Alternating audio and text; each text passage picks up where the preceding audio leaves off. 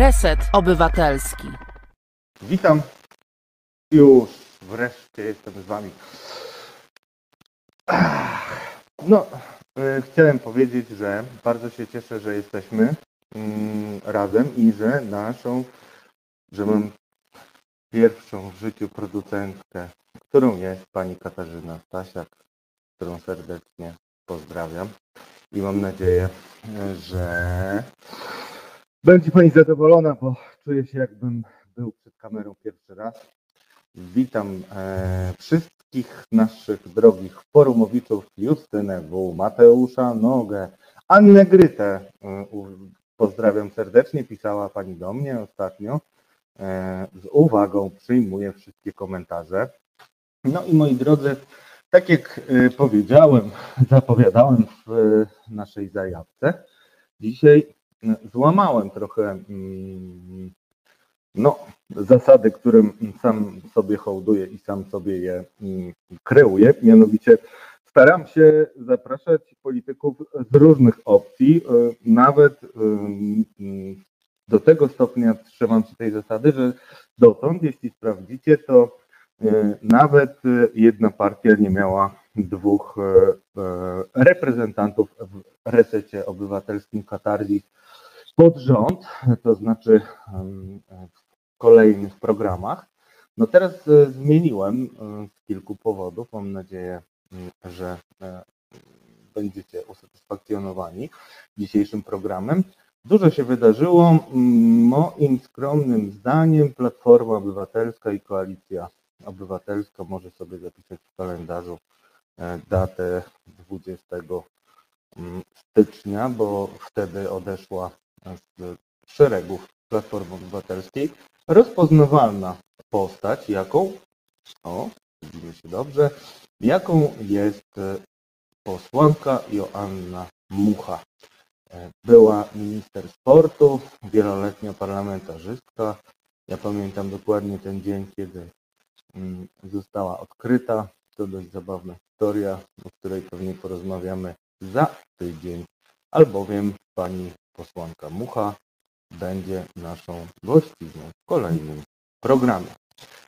Dlatego też przypominam o naszych, mojej propozycji, która spotkała się z Waszym pewnym uznaniem, czyli o wysyłaniu pytań przed programem, szczególnie, że ten konkretny tak zwany piłkarska transfer mm, pani Joanny Muchy wywołuje dużo emocji. W związku z czym chciałem z Wami porozmawiać. Przypominam Wam znowu, że powiem e, krótko, że wielokrotnie zastanawiałem się nad tym, czy transfery polityków z poszczególnych partii to jest zło, a tak próbował mnie przekonywać mój świętej pamięci ojciec e, Jerzy Gruca, zmarły ponad rok temu. Radku, przepraszam, tutaj mała interwencja od realizatora. Bardzo Cię proszę, żebyś e, odplątał sobie słuchaweczki z mikrofonem, e, gdyż nie słyszymy Twojego jedwabistego głosu w pełnej jego krasie. I to jest wielka szkoda. Tak jest, moi drodzy. Yy, tak. Mam nadzieję, że teraz jest lepiej. Bardzo proszę boskiego Krzysztofa, żeby dał mi znać, czy teraz jest już dużo lepiej, tak jak miało być. E, napisz mi, Krzysiu. A ja kontynuuję mój wywód, tym razem dynamiczniej, albowiem zdążyłem też napić się kawy. Moi drodzy, transfery polityków. To będzie temat e, kolejnego katarzis, a tymczasem mm, porozmawiamy o bieżących sprawach, ale będziemy też właśnie pytać o te transfery polityków, którzy o transferach wiedzą całkiem sporo, albowiem mm, nie są rdzennymi platformersami, ale Paweł Zalewski były przewodniczący Komisji Spraw Zagranicznych y, Sejmowej Komisji w czasie, kiedy Polska negocjowała traktat lizboński, czyli ten traktat, który spowodował, że Unia Europejska stała się Unią Europejską w kształcie, jaki znamy, więc to jest polityk ważny. Jego rola też była istotna swego czasu i na całe życie to zapamiętam. E, bardzo kultowym było zdjęcie jego mm, z Komisji Spraw Zagranicznych, gdzie przesłuchiwał ministrę spraw zagranicznych Annę Fotygę z tego, co tak naprawdę wynegocjowała, bo nie było to jasne. Myślę, że do dzisiaj nie jest to do końca jasne. Mm, o tym też porozmawiamy z panem posłem, który się z nami e, za e, chwilę albo już połączył i będziemy mogli przejść od spraw bieżących do kilku wspomnień z nie tak zamierzchłej przeszłości. Dobry wieczór, panie pośle. Dobry wieczór, witam serdecznie. Dziękuję bardzo za przyjęcie zaproszenia. Naszym gościem jest Paweł Zalewski, mm, moim zdaniem jeden z czołowych ekspertów i mówię to z pewnym dystansem, bo mógłbym powiedzieć dużo więcej, jeśli chodzi o politykę zagraniczną w Polsce. Swego czasu Radosław Sikorski, który nie jest skłonny do pochlebstw w stosunku do swoich rywali, mówił na taśmach z jednej restauracji, że nie ma komu zostawić MSZ-u, no jest ten Zalewski. I to jest chyba jedyny moment, kiedy Radosław Sikorski powiedział coś e, dobrego o innym polityku. Ale zostawmy to. Panie pośle, zacznijmy z grubej rury, mm, czyli zacznijmy od Stanów Zjednoczonych i zaprzysiężenia Joe Bidena. E, powiem szczerze, Mam pewien dystans do tego, co się działo w mediach społecznościowych, ale no nie da się ukrać, ukryć, że entuzjazm, jaki towarzyszył e, także na polskim Twitterze temu wydarzeniu, e, no, przypominał mi doskonale e, taki no, historyczny jednak moment, kiedy prezydentem został pierwszy Afroamerykanin Barack Obama i to było takim przełamaniem tabu i dużą nobilitacją dla e, wszystkich Afroamerykanów. E, no ale Joe Biden e, nie jest Afroamerykaninem, a ten entuzjazm jest chyba porównywalny. No oczywiście mieliśmy, też rozmawialiśmy o tym kilka tygodni temu, mieliśmy bezprecedensową sytuację w Kapitolu, mm, no ale mieliśmy też fatalną, chyba w naszej wspólnej opinii, prezydenturę Donalda Trumpa. Jakie nadzieje możemy mieć w związku z tą prezydenturą, skoro nasza propaganda karmi nas przekonaniem, że Donald Trump był no, wręcz najcudowniejszym partnerem w historii polsko-amerykańskich stosunków? Ten zachwyt, o którym pan redaktor powiedział, był wprost proporcjonalny do skali e, opresyjnej stosował e, prezydent Trump e, wobec e, bardzo wielu kategorii Amerykanów. Także ja to doskonale rozumiem. I także rozumiem, ponieważ te rządy były bardzo podobne do rządów PiSu w Polsce. Rozumiem, dlaczego w Polsce doskonale odebrano tę, tę prezydenturę, to zwycięstwo Bidena w taki sposób, czyli jako wyzwolenie e, z takiej, e, z takiej opresji, takiej e, medialnej, propagandowej opresji. I myślę, że, mm, że to jest całkowicie uzasadnione. Ja na to patrzę też trochę szerzej, jako na olbrzymią szansę dla Polski, dla, dla demokracji.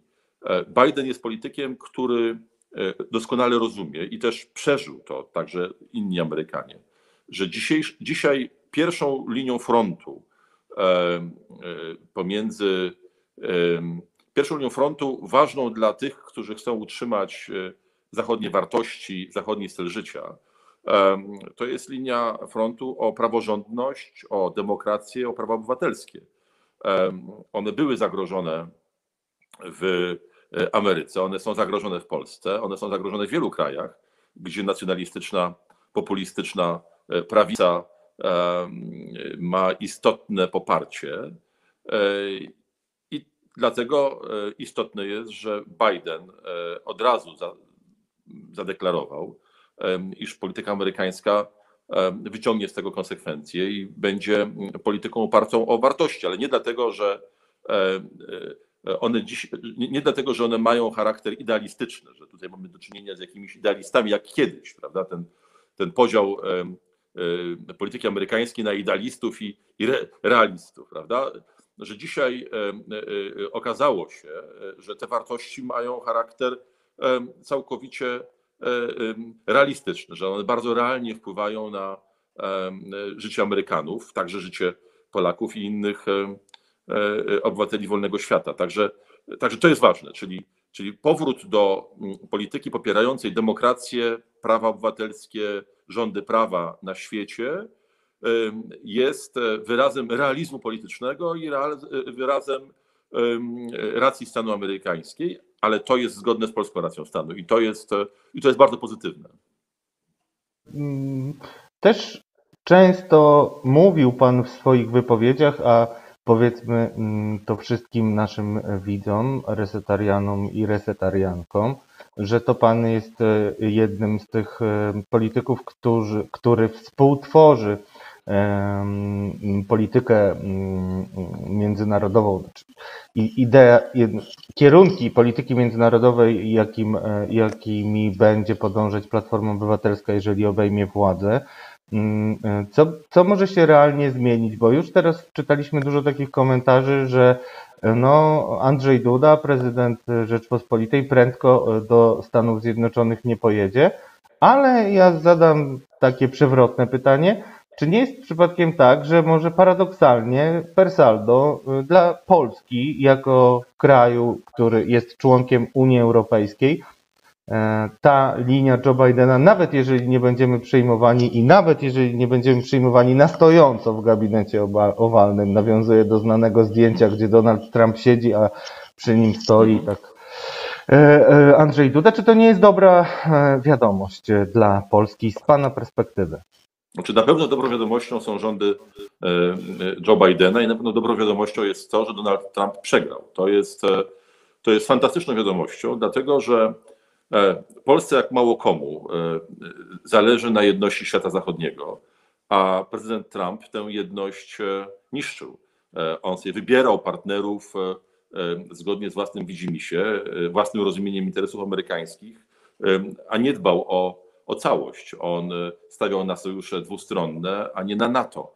E, e, jeżeli Zachód ma się przeciwstawić tym krajom, tym kleptokratycznym, złodziejskim autokracjom, które, których bronią dzisiaj i to bronią używaną na całym świecie, także wobec Polski, także wobec innych państw, jest korupcja, to musi postawić na wsparcie dla rządów prawa, dlatego że E, no to jest właśnie ta antynomia, znaczy rządy prawa versus korupcja. Jeżeli w jakimś kraju niszczone jest prawo, to zaraz tam się goś, jakby, y, y, zaczyna istnieć korupcja. Więc jeżeli dzisiaj jestem przekonany, że, że te zachowania korupcyjne y, w Polsce są obecne na niespotykaną skalę od początku lat 90. Znaczy, wydaje mi się, że, że, że, że mogą nawet przewyższać to, co się działo po roku 89, tam powiedzmy sobie do, do połowy lat 90. E, mechanizm nepotyzmu, no to jest też element korupcji, jest powszechny. W spółkach Skarbu Państwa, w administracji, od, od, myślę, że już niedługo w MSZ e, po tym, co się wydarzyło w Sejmie wczoraj, czyli po przyjęciu nowej ustawy o tak zwanej służbie zagranicznej. Jest szereg e, sygnałów o tym, e, w jaki sposób działacze PiSu po prostu kradną pieniądze publiczne. A ja jestem przekonany, że ta skala jest, jest jeszcze większa, dlatego że ten mechanizm, który PiS wprowadził do Polski, zatruwając polską praworządność, jest powszechny, jest po prostu masowy.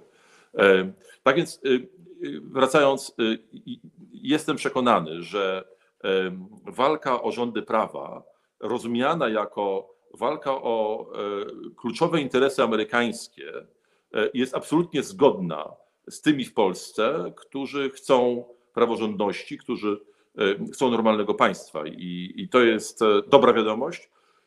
Jestem też przekonany, że Biden nie przejdzie do porządku dziennego nad tym, co się dzieje z Polską. To nie jest tak oczywiście, że że zwycięstwo rządów prawa czy demokracji w Polsce może przyjść z zewnątrz. To jest niemożliwe. tego nie można oczekiwać, to byłoby nawet szkodliwe. Ja bym tego bardzo nie chciał. Ale kontekst polityki, który buduje Biden w ramach wspólnoty transatlantyckiej, jest bardzo korzystny dla tych, którzy tych rządów w prawach są w Polsce i będzie to na pewno wpływało, pomagało tym, którzy chcą powrotu do, czy też stworzenia normalności, bo nie, nie ma powrotu do tego, co było przed 15 rokiem, to zostało wszystko zniszczone, trzeba będzie zbudować Polskę na nowo. Nie odbudować nawet, ale zbudować na nowo. Pytanie od e, naszych e, resetarian. E, Marek Jurkiewicz pyta, dlaczego Pana zdaniem Prawo i Sprawiedliwość podwa podważał zwycięstwo Bidena i tak uparcie wyrażał poparcie dla Trumpa, mhm. nawet gdy ten już przegrał. Co oni chcą w ten sposób zyskać? To jest niesamowite, to jest absolutnie niesamowite, to jest zupełnie niezrozumiałe, bo to, co robił prezydent Duda, najpierw gratulując Bidenowi nie zwycięstwa, ale udanej kampanii. Tam były słowa successful campaign, tak? E, e, a potem e, mówiąc, że ten tłum w Białym Domu to wewnętrzna sprawa Ameryki, czyli dystansując się od tego, co się tam wydarzyło, nie potępiając tego.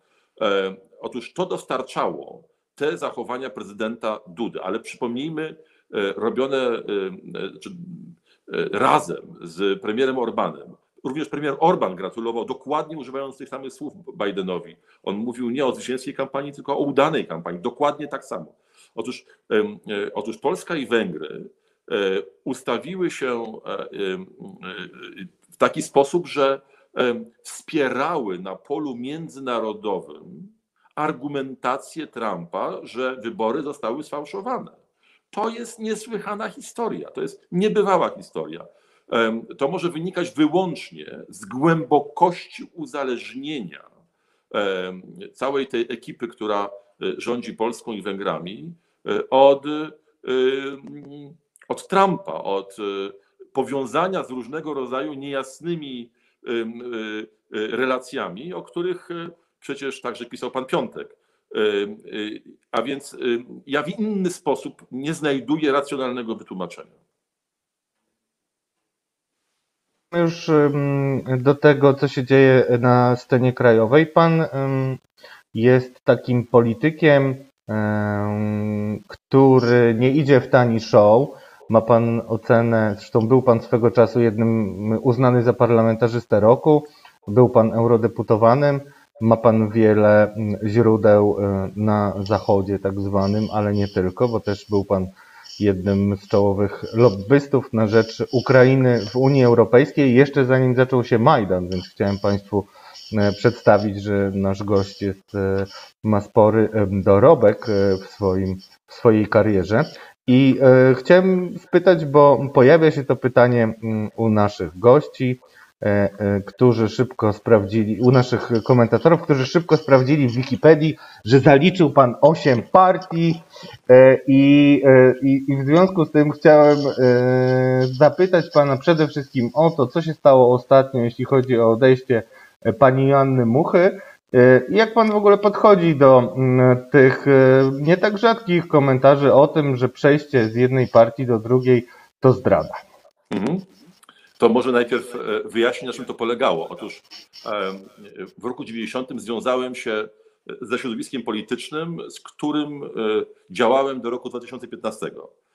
A więc przez ten cały czas, przez te 25 lat, przepraszam bardzo, do 2007 to było, to było 17 lat. Otóż przez ten czas byłem związany ze środowiskiem, które najpierw zawiązało Forum Prawicy Demokratycznej. Potem Forum Prawicy Demokratycznej weszło do Unii Demokratycznej jako frakcja Prawicy Demokratycznej.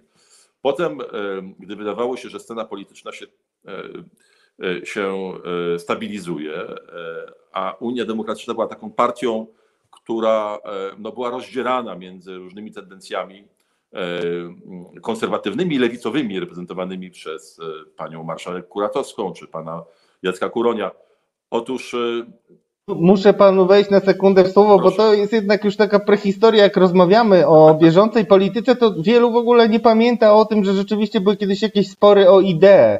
Więc e, ja bym spytał, mówiąc wprost, bo ja pamiętam dokładnie te okoliczności i też wiem, dlaczego pana zaprosiłem, bo pamiętam w jakich okolicznościach pan odchodził z PiSu i pamiętam też o tym, że PiS e, szedł do parlamentu jako e, potencjalny koalicjant Platformy Obywatelskiej. To był popis i to miało być przejęcie przejęcie władzy mhm. od postkomunistów. Mhm. Nic z tego nie wyszło i dzisiaj moim zdaniem najbardziej wartościowi politycy PiSu są właśnie w Platformie.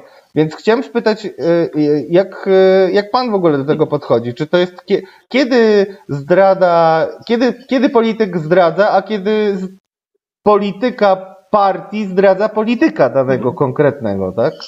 Ja tylko chciałem powiedzieć jedną rzecz, że te osiem partii, o których o których jest mowa w Wikipedii, e, to nie było przechodzenie z jednej partii do drugiej, tylko to było tworzenie nowego środowiska i e, zaczynając od, od małego Forum Prawicy Demokratycznej, myśmy jakby zawsze szukali możliwości zbudowania szerokiej partii konserwatywnej.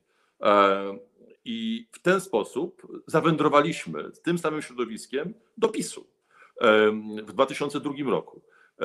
I w istocie jest tak, że PiS, e, do, do, który zasililiśmy jako środowisko polityczne, przymierze prawicy, jako cała partia, tak? to nie było przejście pojedynczych osób, to była decyzja, to była decyzja całej partii.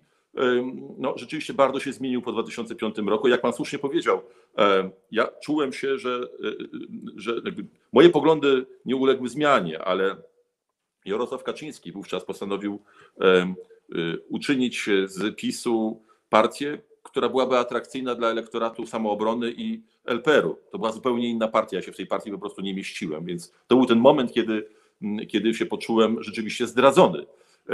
Natomiast ja też nigdy nie miałem sytuacji takiej, żeby przechodzić z jednej partii do drugiej, jak powiedziałem. Co najwyżej ją tworzyłem, ale nigdy nie przechodziłem z jednej partii do działającej drugiej partii. Podobnie było w 2007 roku, Właśnie. E, mhm. kiedy ja wyszedłem z PiSu i myślałem, że to jest koniec mojej kariery politycznej. Myślałem o założeniu think tanku, który miałby zajmować się polityką międzynarodową. I dwa lata później, w 2009 roku, dostałem propozycję od Platformy kandydowania do Parlamentu Europejskiego. Także ja nie mam takich doświadczeń, więc e, to, co powiem teraz, nie wynika z tego, co Państwo przeczytaliście, czy też mogliście wywnioskować e, błędnie z Wikipedii. E, natomiast uważam, że, e, e, że polityk ma prawo, polityk ma prawo po pierwsze bronić swoich poglądów, a po drugie ma prawo w sytuacji, w której jego poglądy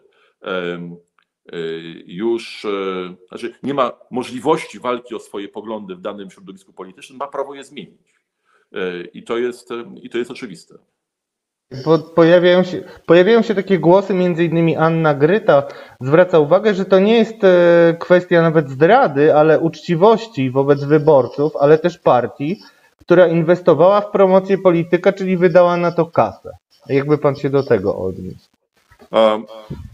To jest jeden e, aspekt i ja doskonale rozumiem, bo to jest prawda, ale, e, ale ta prawda nie jest kompletna. E, są także politycy, którzy swoim nazwiskiem, swoim wizerunkiem e, powodują, że partia jest atrakcyjna. A, a więc to sprzężenie jest zwrotne. To nie jest tylko tak, że to partia inwestuje i pozwala politykowi e, wzrosnąć, ale także znany polityk pozwala tej partii osiągnąć dobry wynik. Tutaj to działa w dwie strony. Okej. Okay. Panie pośle, zwracają też nasi forumowicze uwagę, że jest pan hmm, Hadekiem. E, więc co Hadek może mieć do powiedzenia e, interesującego w obecnych czasach? To tak z przekąsem mm, jakby relacjonuje forum, ale moją uwagę zwróciły między innymi pana wpisy dotyczące kościoła. E, kościoła i to wiele, wiele lat temu już pan to pisał, jeszcze zanim przetoczyła się taka Breja, gdy wybiło szambo pedofilii, to już pan pisał o tym, że Kościół yy, no, w pewien sposób stawia się poza marginesem dyskusji o moralności, która tak yy, była, nabrzmiała na przykład wokół um, problemu przy przyjmowania uchodźców do Polski, Mhm. bo to przecież był temat, który wyniósł Prawo i Sprawiedliwość do władzy. Pan jest politykiem prawicowym. E, Większość naszych forumowiczów jest bardzo już wrogo wręcz nastawiona do kościoła, ale co pan chciał przez to wyrazić? Bo to był taki głos wtedy, który no, był prekursorski. Jak pan uważa, jak Kościół w Polsce mógłby i dlaczego tej szansy nie wykorzystał i jakie są dzisiaj tego konsekwencje? Bo pan, mimo tego, że deklaruje się pan jako wierzący, zresztą ja też i nie mamy łatwego życia w związku z tym, jak pan uważa, gdzie przez panu ten moment i jakie są tego konsekwencje Mhm. dzisiaj także polityczne? Mhm. Rzeczywiście ja jestem wierzący, ale nie jestem politykiem kościelnym. Nigdy nie byłem, nigdy nie używałem kościoła jako instytucji, która by e, była jakąś trampoliną do, e, do polityki. Nigdy nie wspierałem się na, e, na hierarchach. E, e, I to mi też daje pewną wolność e, e, mówienia o tym, co myślę. E, Jestem politykiem bardziej centrowym, panie redaktorze, niż prawicowym. Myślę, że ta prawica uległa dzisiaj e, znacznemu e, przegrupowaniu i o ile mogłem być politykiem uwa- uważanym za polityka prawicowego, powiedzmy sobie na początku lat 90., no to dzisiaj moje poglądy są, chociaż w zasadniczych sprawach ich nie zmieniłem, no są bardziej, bardziej centrowe, czy centroprawicowe. Ale zostawmy te, te, te, te, te nazwy. E, Kościół e, jest niebywale ważną instytucją e, dla wielu Polaków. E, Jest instytucją, która pełniła przez wiele lat e, taką rolę kompasu moralnego. Y, Tutaj y, nieoceniana była rola kardynała Wyszyńskiego, papieża Jana Pawła II. Pamiętamy, co się działo w okresie stanu wojennego, kiedy ludzie mogli spotykać się i czuć się właśnie wolni e, w salkach e, kościelnych, gdzie e, od- odbywały się koncerty, spotkania. To wszystko powodowało, że ludzie mieli szansę w jakiejś wspólnocie się odnaleźć, wspólnocie wolnych ludzi. I niestety tę szansę Kościół zmarnował. Kościół hierarchiczny tę szansę zmarnował. Tutaj można sięgnąć do tego wielkiego sporu, czy Kościół ma być ludowy, jak tego chciał kardynał Wyszyński, czy bardziej intelektualny, bardziej soborowy, jak tego chciało środowisko Tygodnika Powszechnego. Dzisiaj Kościół jest e, skrajnie taki, w cudzysłowie, ludowy.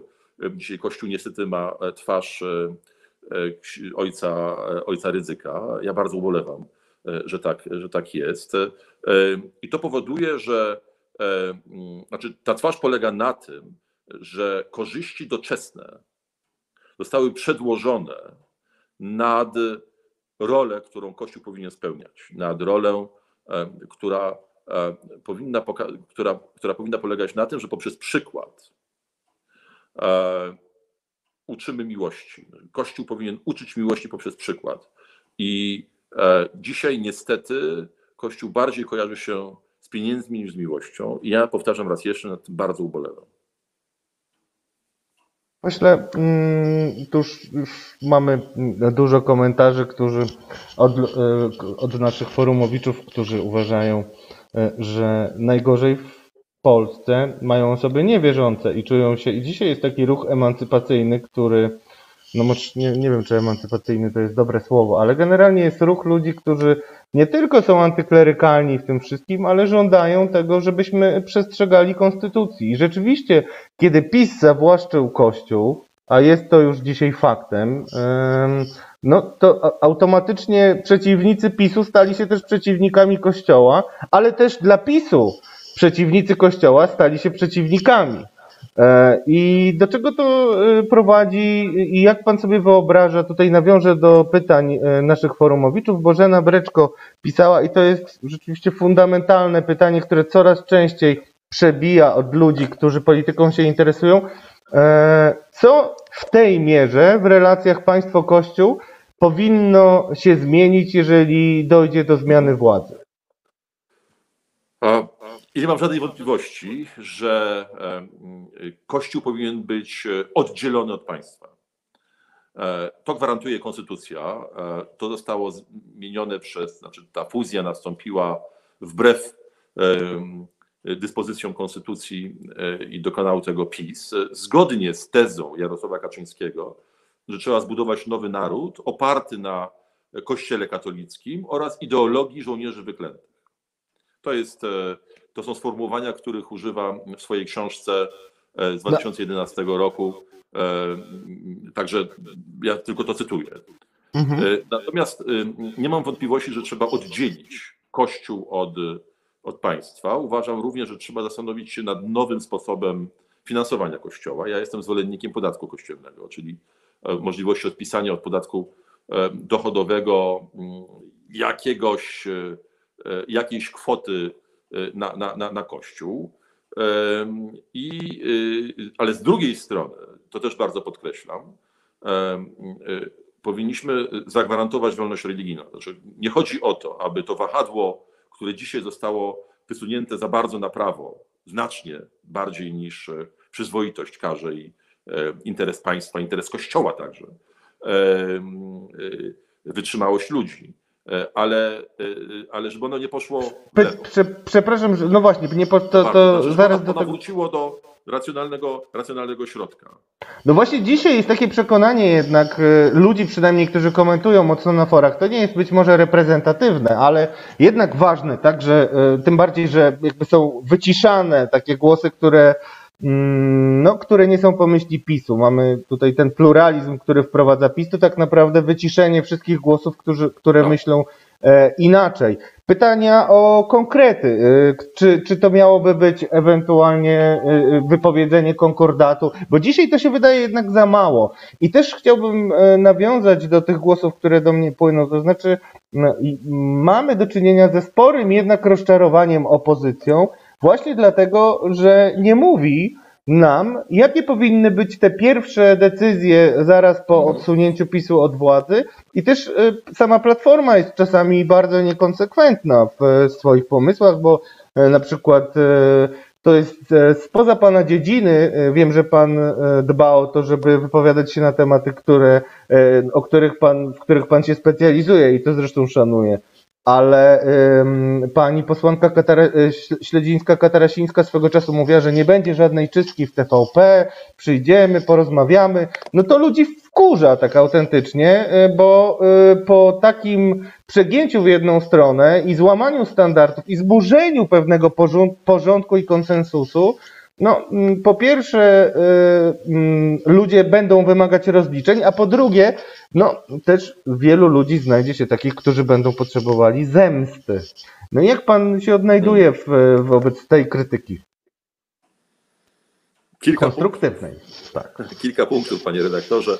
E, ja uważam, że zemsta nie jest dobrym uczuciem, chociaż ją doskonale rozumiem. Znaczy, krzywda e, wywołuje potrzebę zemsty im więcej krzywdy, tym większa potrzeba zemsty. E, dlatego jestem przerażony tym, co robi, e, co robi PiS. E, jeżeli chodzi o telewizję, nie słyszałem takiej wypowiedzi pani posłanki Katarasińskiej. Myślę, że dzisiaj już tak nie myśli, jeżeli rzeczywiście tak się wypowiadała. Znaczy, dla mnie jest oczywiste, że, że trzeba przywrócić telewizję publiczną, ale a może inaczej, nie przywrócić bo też nie jestem zwolennikiem tego, co się działo w telewizji publicznej przed 2015 rokiem. Choć było o niebo lepiej niż dzisiaj, znaczy to w ogóle są rzeczy nieporównywalne.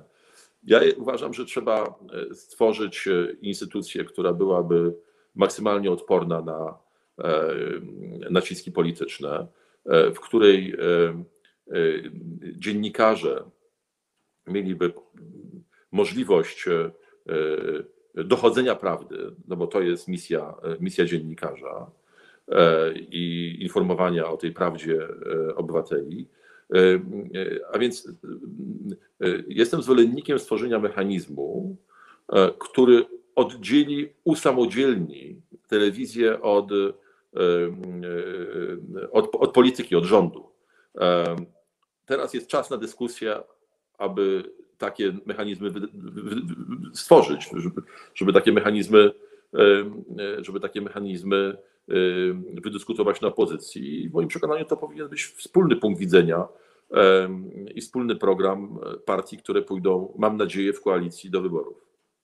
Panie pośle, mm, panie pośle, w takim razie jeszcze mm, chciałem wrócić do samego mm, transferu Janny Muchy, ale też do tej konkurencji, która wam wyrosła, e, nie wiadomo jeszcze po której stronie, ale gdzieś tam za plecami się czai. Szymon Hołownia, e, Ruch 2050, mm, twierdzi, że będzie chciał walczyć o wyborców, e, którzy uznali, że ta cała scena w, swojej w swoim obecnym kształcie jest nie do przyjęcia i że potrzebują nowej energii i woli. E, Platforma Obywatelska no, nie przejawia specjalnie dynamicznych, mówiąc eufemistycznie, mm, pomysłów, nie, nie, dzieli się z nimi. Jednak wielkim rozczarowaniem powracającym jest ruch Rafała Trzaskowskiego. Ja już nie zajmuję się nawet tym, żeby pamiętać jego nazwę, ale wielu polityków Platformy Obywatelskiej nie pamiętało.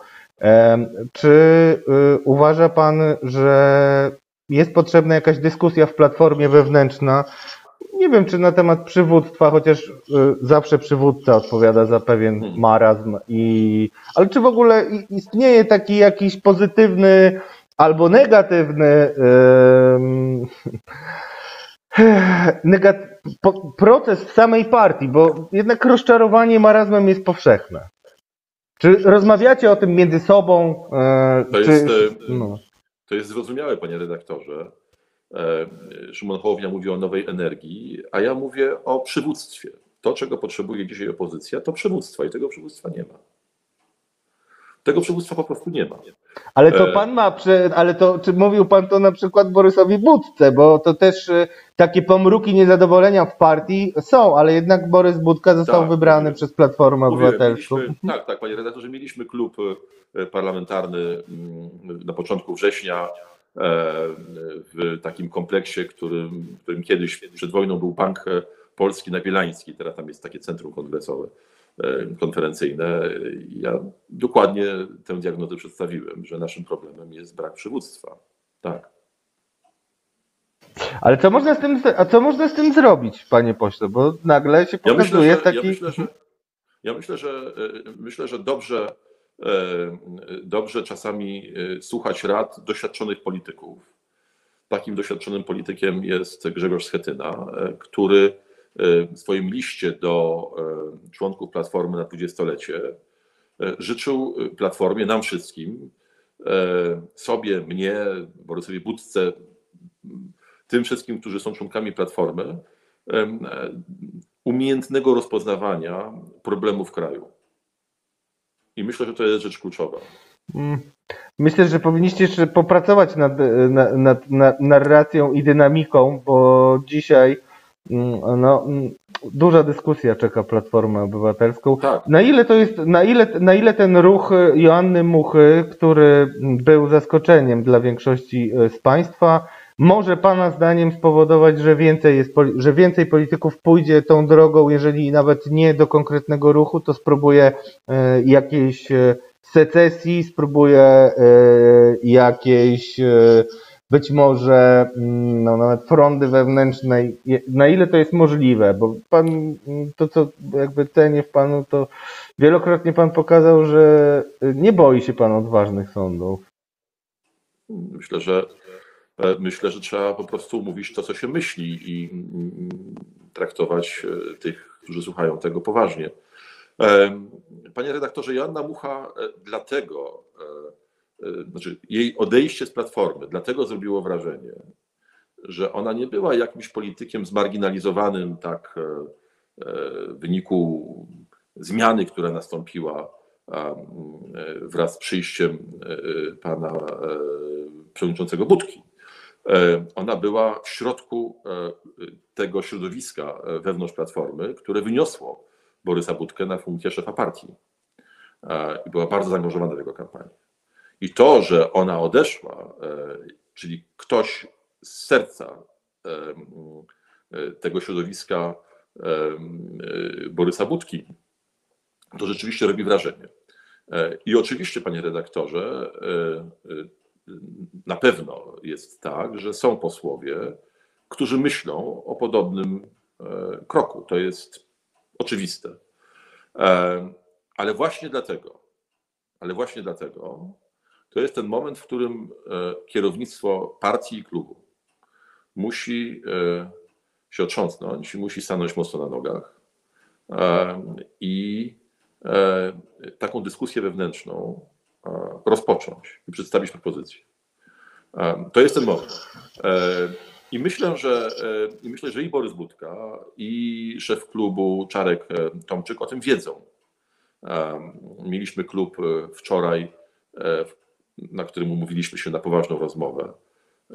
Może już nie z włączonymi kamerami Sejmu, Sejmie, no bo taka rozmowa nie powinna odbywać się w warunkach transmisji do, na zewnątrz, ale i powinna być poważną wewnętrzną dyskusją. Natomiast tak, myślę, że myślę, że ta sytuacja wstrząsnęła władzami partii i, i, i klubu w Sejmie i w Senacie i, i taka dyskusja będzie miała miejsce. Jeżeli nie będzie miała miejsca, jeżeli nie odniesie sukcesu, czy też skutku, jeżeli nie przyniesie skutku, jeżeli jeżeli nie doprowadzi do odnowienia przywództwa, który dzisiaj nie będzie przywództwem jednostki, jak to było za Donalda Tuska, bo nie ma dzisiaj takiego polityka, który byłby tak silny jak on.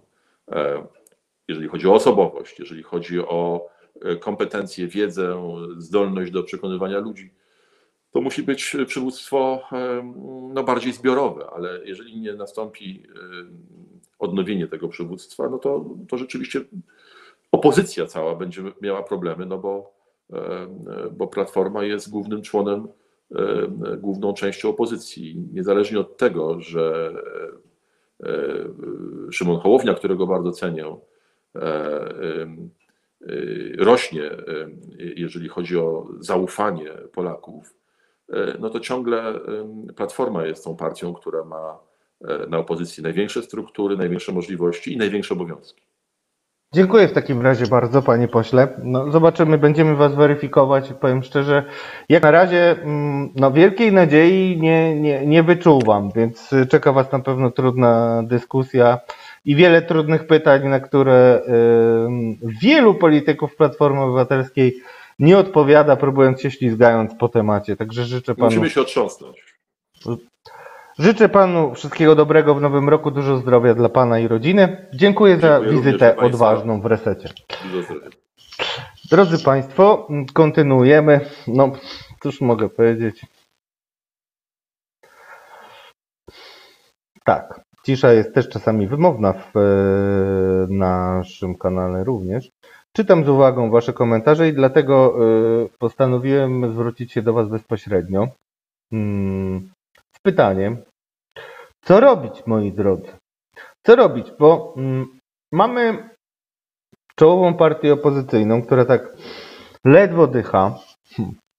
Słyszymy odważny głos mimo wszystko, ponieważ y, w telewizjach komercyjnych głównie usłyszycie polityków, którzy będą mówić, trzeba dyskutować i w ogóle, ale nikt nie powie, że jest kryzys przywództwa. A jeżeli powie, to znajdźcie mi komentarz, proszę Was bardzo. Dlatego między innymi zaprosiłem pana posła, chociaż wolę z nim rozmawiać o polityce zagranicznej i postawię tutaj kropkę. E, dziękuję wam za ten mm, za e, ten tak zwany feedback, czyli, czyli informację zwrotną. E, wybiliście mi skutecznie chyba pomysły, żeby mm, robić mm, tylko polityczne programy. Będę posłusznie tym razem się stosował do Waszych komentarzy. A mówiąc zupełnie poważnie, mm, dzisiejszym programem chcę pokazać i zbudować dyskusję, która mm, jest moim zdaniem bardzo ważna. E, czy nie jest już czas na emeryturę dla niektórych polityków? I czy nie jest już czas na to, żeby odrzucić w ogóle scenę polityczną e, w tym kształcie, jaki mamy.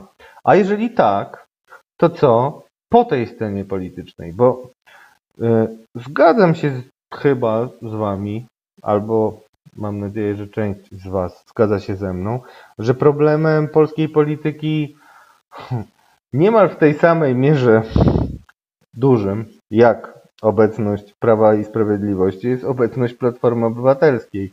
Od kiedy opuścił ją Donald Tusk. Nie dlatego, żebym był jakimś wielkim fanem Tuska, ale widać wyraźnie, że od tamtej pory Platforma przestała nadawać ton dyskusji. A dzisiaj, kiedy napisałem komentarz o tym, że jednak powinien być ważnym mm, sygnałem dla kierownictwa Platformy Obywatelskiej ten transfer Joanny Muchy, to usłyszałem mm, od wielu zacnych komentatorów, że o czym ja mówię, że tam jakaś mucha i w ogóle, więc zwracam się moi drodzy e, mm, i do Was. Jeżeli budować, to na czym? Czy to, czy uważacie, że w ogóle jesteśmy takim społeczeństwem, że możemy oddolnie od siebie, mm, mm, że możemy zrodzić sami jakiś ruch społeczny, który wszedłby do Sejmu i rządzić? Bo ja przyznam się, sobie kompletnie tego nie wyobrażam i nawet nie chodzi tutaj o różne pęta i interesy, które są związane z polityką i e, z różnymi podmiotami, które mm, dbają o to, żeby mm, na scenie nie pojawiły się groźne, rewolucyjne dla danych interesów ruchy. Ale mówię jasno do Was i wprost. E, czy jak, jak sobie to wyobrażacie? Ponieważ wydaje mi się, a zresztą przypominam sobie dokładnie, jak e, powstawała Platforma Obywatelska, która choć naprawdę krytykowałem ją bardzo i uderzałem w nią jako dziennikarz e, tabloidu bardzo intensywnie, przyczyniając się do zwycięstwa PiSu. Tak, drodzy Państwo, trzeba na to spojrzeć. No ale kiedy to robiłem, to też się nie spodziewałem aż takiej skali bezczelności i zepsucia, jaką mm, pokazują niektórzy, ale to tylko przez grzeczność tak mówię, politycy Prawa i Sprawiedliwości. Więc zastanówmy się, czy rzeczywiście jakby nowe twory, a popatrzmy jakie są teraz nowe twory w obecnej polityce. No, na przykład nowym tworem jest Konfederacja ze stuletnim sędziwym Januszem Korwinem e. Nie chodzi tutaj o żaden ageizm, ale o podsumowanie dorobku realnego Janusza Korwina Mikkego. No, cóż mogę powiedzieć. Joe Black napisał, napiszę za siebie, Radku, ja się nie zeszmacę polityką. E, Joe Blacku w takim razie. A kto ma się szmacić, jeśli nie ty? Ja mam takie pytanie. Bo to tak łatwo jest powiedzieć, mnie nie interesuje polityka, E, nie, to mnie brzydzi. To jest bardzo, bardzo łatwo to powiedzieć, ale potem nie dziw się, że będzie ci wjeżdżał ojciec Rydzyk z każdego programu publicznej telewizji. I nie dziw się, że będziesz miał procesję pod domem e, i policjantów e, ochraniających tę procesję. I nie dziw się, że będziemy mieli religijne filmy o godzinie 20. I nie dziw się, że będziemy mieli przemówienia E, Jarosława Kaczyńskiego. Kompletny odlot. To ja polecam wszystkim całe przemówienie z, ze mszy dotyczącej matki, e, znaczy wspominkowej mszy matki Jarosława Kaczyńskiego. To jest po prostu e, kult jednostki w takim najgorszym, moim zdaniem, mm, wydaniu. Mm, więc czy tego chcemy? Bo jeżeli nie pójdziemy do wyborów, to pójdzie za nas ktoś inny. Ten ktoś inny może nam wybrać taką władzę, że się wszyscy po prostu yy, no, będziemy mogli powiesić. Katarzyna Zaręba-Niedźwiecka pisze mm, Zgoda z mediami. Potrzebne są właśnie te wszystkie nowe twory medialne i polityczne. W Sejmie jest aktywna młoda ekipa w kilku partiach pozafaszyzującymi, jak rozumiem, chciała napisać Katarzyna. No właśnie, więc to cieszę się, że Katarzyna wywołała tę myśl, którą chciałbym się z Wami podzielić, zanim dołączy do nas e, Joanna Kluzik-Prostkowska, która na pewno Was zaskoczy, obiecuję Boże nie breczko. Um, um, powiem tak, zawsze tłumaczyłem moim dzieciom, które pytały mnie na kogo głosuję, to mówiłem im, że ja nie głosuję na jakąś tam partię, tylko głosuję na konkretnych ludzi. I do 2015 roku miałem takich ludzi w każdej partii. W każdej partii mogłem znaleźć polityka, który mm, e, był dla mnie wiarygodny, był pracowity, e, był uczciwy w stosunku do swoich deklaracji e, i potrafił się, to, to jest moje akurat kryterium, do którego mm, was szczególnie nie namawiam, bo tacy politycy często ponoszą różne porażki, żeby potrafił mieć kręgosłup i postawić się nawet swojemu kierownictwu. Mm, I do tego Was bardzo namawiam. I wróćmy do tej dyskusji. E, No, Albin Drus, nieśmiertelny, y, przypomina zasadę. Nie interesujesz się polityką, polityka zainteresuje się Tobą. Katarzyna G. pyta, bardzo słusznie, to też muszę powiedzieć, gdzie obecnie mamy choćby Zandberga? Nagle zniknął. Gdzie są te młode, gniewne, lewicowe posłanki? Walczą kolejnym tweetem. No to było hmm, uderzenie. No, moi drodzy, cóż mogę Wam powiedzieć? Powiem krótko.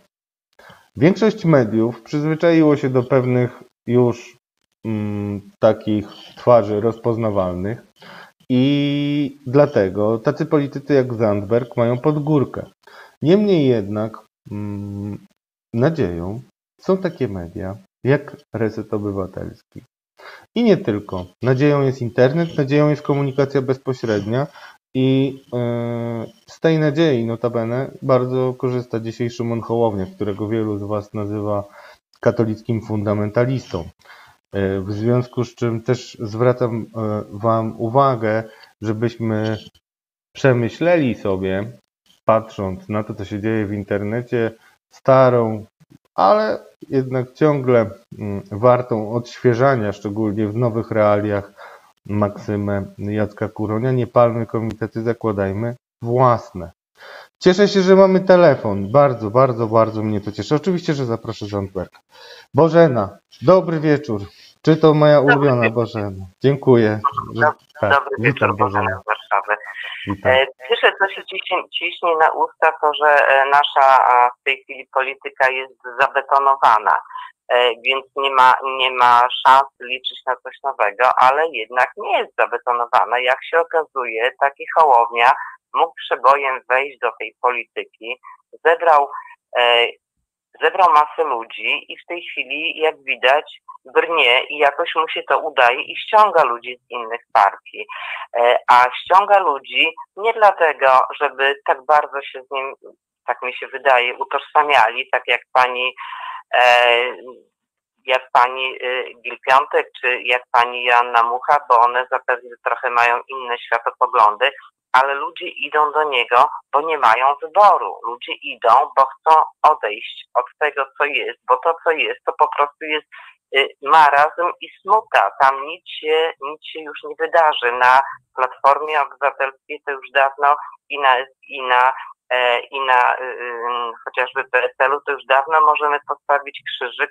Nic tam nie wstrząśnie nimi. Oni od pięciu lat dyskutują i nic wydyskutować nie mogą i nie mogą się otrząsnąć. Więc ludzie, żeby coś zrobić, ci, którzy chcą, którzy rzeczywiście czują w sobie jakąś potrzebę i siłę do walki o lepszą, e, o lepszą przyszłość, idą tam, gdzie, gdzie taka szansa jest. To powiedziała wprost pani Mucha. Ona widzi dla siebie szansę w ruchu, w ruchu e, Hołowni. Będzie, tak jak mówię, haha, będzie się starała przekonać e, do polityki, e, do, do, do zmiany postawy w kwestii aborcji. No ja życzę powodzenia.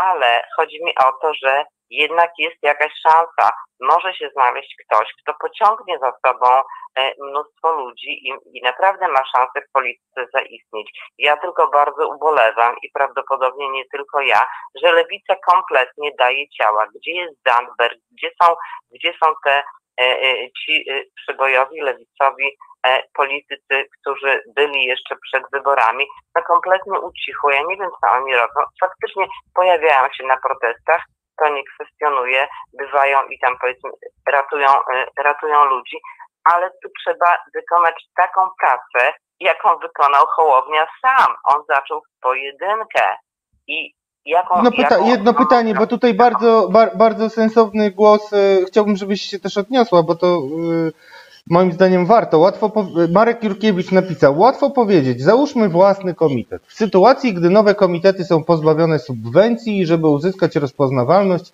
muszą korzystać z popularności celebrytów. Już zostawmy na chwilę tą lewicę, bo to w ogóle dyskusja jest y, moim zdaniem złożona, aczkolwiek y, ja widzę, że lewica bardzo dużo rzeczy robi i myślę, że y, to zaprocentuje. Tego nie widać medialnie, oni mają swoje różne mm, jeszcze rzeczy do ułożenia, ale gwarantuję Wam, że pod względem pracowitości wielu polityków lewicy y, inwestuje y, w pewne tematy, które mogą potem przynieść im mm, w jakiejś perspektywie korzyści, korzyści nam wszystkim. Ale takie pytanie właśnie, jak można się stać takim rozpoznawalnym politykiem? Bo ja też y, nawiążę do tego, co rozmawialiśmy a propos mm, Joanny Muchy. Tak też odbieram y, pomysł Szymona Hołowni, że on musiał mieć rozpoznawalną twarz. Y, ona nie jest tak do końca zgrana. Ja bardzo dużo czytam złych komentarzy o niej, ale jednak mm, nie jest to taki poziom hejtu, który byłby nie do przełknięcia. A sam Szymon Hołownia jednak przychodzi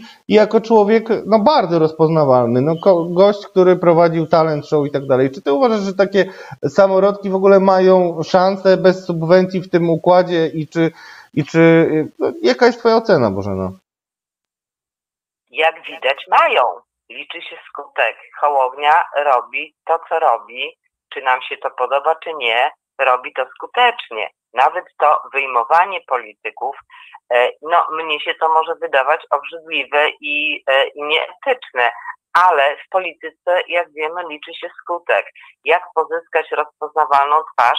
No, y, mnie się wydaje, że Zandberg jest już wystarczająco rozpoznawalną twarzą, a poza tym oni też mogą sobie pozyskać rozpoznawalną twarz lewicy. Y, niech, niech idą sprawdzonym torem. Czemu z tego nie skorzystać? Myślę, że y, wśród wielu e, znanych twarzy mogliby taką twarz lewicową również pozyskać i niech ona będzie ich twarzą. E, niech koniecznie nie, nie, nie próbują sami się e, lansować i wypracowywać mozołem. Już ten ich mozuł to po prostu mnie e, zniechęca, bo oni ciągle tylko ciężko pracują, a Hołownia wygląda tak, jakby się tym bawił. I to jest ta różnica. E, niech oni też znajdą sobie rozpoznawalną twarz i niech zrobią, i niech zrobią to, co, co, co zrobił z. Niech jadą ze swoim programem i przekonują do programu ludzi. Tylko nie, znowu, tak mi się wydaje i takie, i, i, i tak ja uważam, że jest powiedzmy sobie e, celowy i zgodnie z jakąś tam moją ideologią. Oni powinni wyjść programem swoim do ludzi i do swojego programu ludzi przekonywać, a nie jechać w Polskę, to co robi Platforma. Oni teraz pojadą w Polskę, będą z ludźmi rozmawiać i będą pytać, czego ludzie chcą. No populizm naj, naj, naj takiej no, pierwszej, pierwszej wody. To oni powinni ze swoim programem ruszyć, Polskę i do swojego programu ludzi przekonywać. Oczywiście zawsze jest takie ryzyko, no ale w ten sposób możemy stracić. No ale ryzyko jest, kto nie ryzykuje, że tak powiem w więzieniu nie siedzi, tak? I nie zbiera, albo nie zbiera profitów. Kto nie ryzykuje, ten nie ma szansy wygrać. Żeby wygrać, trzeba przystąpić do gry. A jak oni chcą przystępować do gry tylko znaczonymi kartami, no to muszą wiedzieć, że wszyscy inni też mają znaczone karty. Niech oni rzucą swoje wartości i niech będą za tymi wartościami obstawać i niech będą do tych wartości ludzi przekonywać. W ten sposób zbiorą tylko takich, którzy są do nich przekonani, którzy się za ich programem, e, z ich programem będą e, utożsamiać i niech sobie znajdą rozpoznawalną twarz. To jest moje, powiedziałabym, takie przesłanie do lewicy, takiej czy innej lewicy, ale jeżeli mógł to zrobić Hałownia bez zaplecza finansowego, ja nie wnikam, jakie on tam miał zaplecze, prawe czy lewe i kto go finansował. Y, niemniej jednak y, mógł to zrobić. Jak on mógł, to może i każdy inny. Nie jeden Hołownia w Polsce. Mamy parę milionów ludzi, których na pewno przynajmniej kilkaset y, jest rozpoznawalnych, a z tych kilkuset kilka twarzy można by wybrać, z czego jedną postawić jako taką twarz, y, y, twarz powiedzmy tej lewicy i, i, i spróbować to pociągnąć. Tak, taka jest moja rada. Dzięki Bożeno. Serdecznie Cię pozdrawiam i przejdziemy już za chwilkę płynnie, moi drodzy, do naszej drugiej gościni. Już nie zdążyłem zapytać Bożeny o to, y, jakie y, trudne pytanie zadałaby pani posłance, a szkoda, ale Bożena może to napisać na forum. A ja zaprosiłem panią posłankę przede wszystkim z trzech powodów.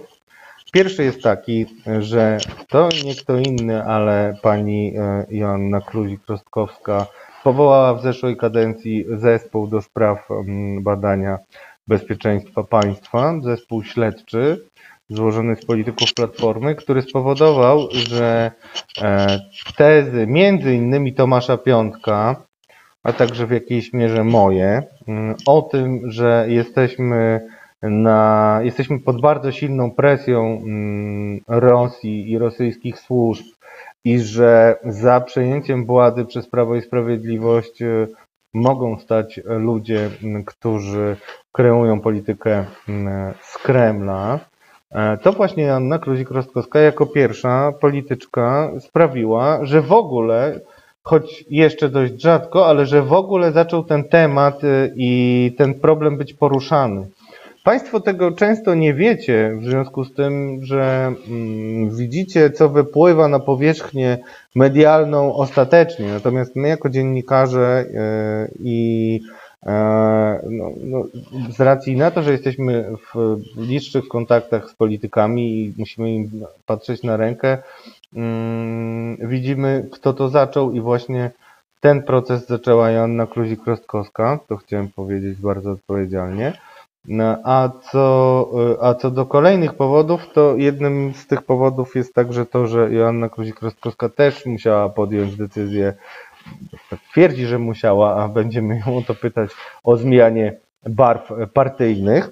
Y, a trzecią, y, ale bardzo ważną dla mnie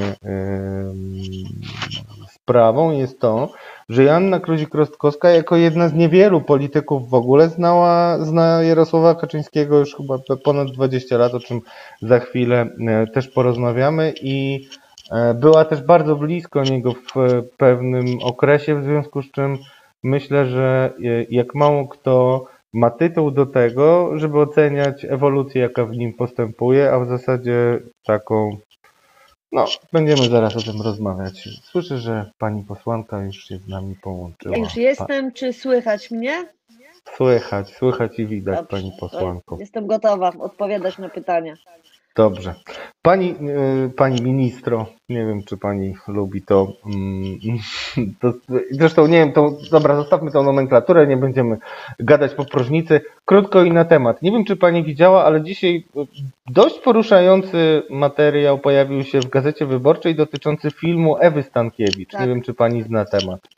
Tak. Słyszała Pani to o tym? Y, trochę no znam, nawet mieliśmy okazję z Tomkiem Piątkiem chwilę na temat porozmawiać, bo zastanawialiśmy się, co tam się może kryć pod tymi wielkimi napięciami. Jak to jest możliwe, że Ewa Stankiewicz, która od samego początku była wielką orędowniczką myślenia, że to był zamach, y, jakby stała po tej samej stronie barykady, co Antoni Macierewicz, nagle okazuje się, że to wszystko się zmieniło i teraz Ewa Stankiewicz czekasz jej puszczą film, a Macierewicz mówi nie no i myślę, że tutaj e, wcale nie musi być jakiegoś takiego spektakularnego drugiego dna w tej sytuacji, tylko jest tak, że Stankiewicz chce opisać sytuację tak, jak ją widzi, w którą, jak rozumiem, wierzy. Natomiast Antoni e, Macierewicz już wie, że niczego nie udowodnił, że te wszystkie fantastyczne teorie, które mm, wygłaszał, nie znalazły potwierdzenia w rzeczywistości. Już nawet prokuratura z nim, z nim rozmawiać. Jakbyśmy sięgnęli do mm, książki mm, Grzegorza mm, Rzeczkowskiego, tam są bardzo wyraźnie opisane mechanizmy, z których korzystał Antoni e, Macierewicz. To są podręcznikowe narzędzia dezinformacji, więc Antoni Macierewicz wpuszczając tą przestrzeń publiczną różnorakie opinie czy swoje wyobrażenia na temat tego, co się stało mm, w, w, pod Smoleńskiem, no, używał właśnie dokładnie ta, ta, takich e, narzędzi które są narzędziami dezinformacji. No i teraz jest w sytuacji takiej, że powinien tę pracę zakończyć, przyznać że to mu się nie udało, no ale przecież nie chce się do tego przyznać. Dopóki nie skończy prac, to tak naprawdę nic nie można mu zrobić, bo on mówi, no ja pracuję, ta komisja jest, komisja jest niezależna, nie mam żadnego obowiązku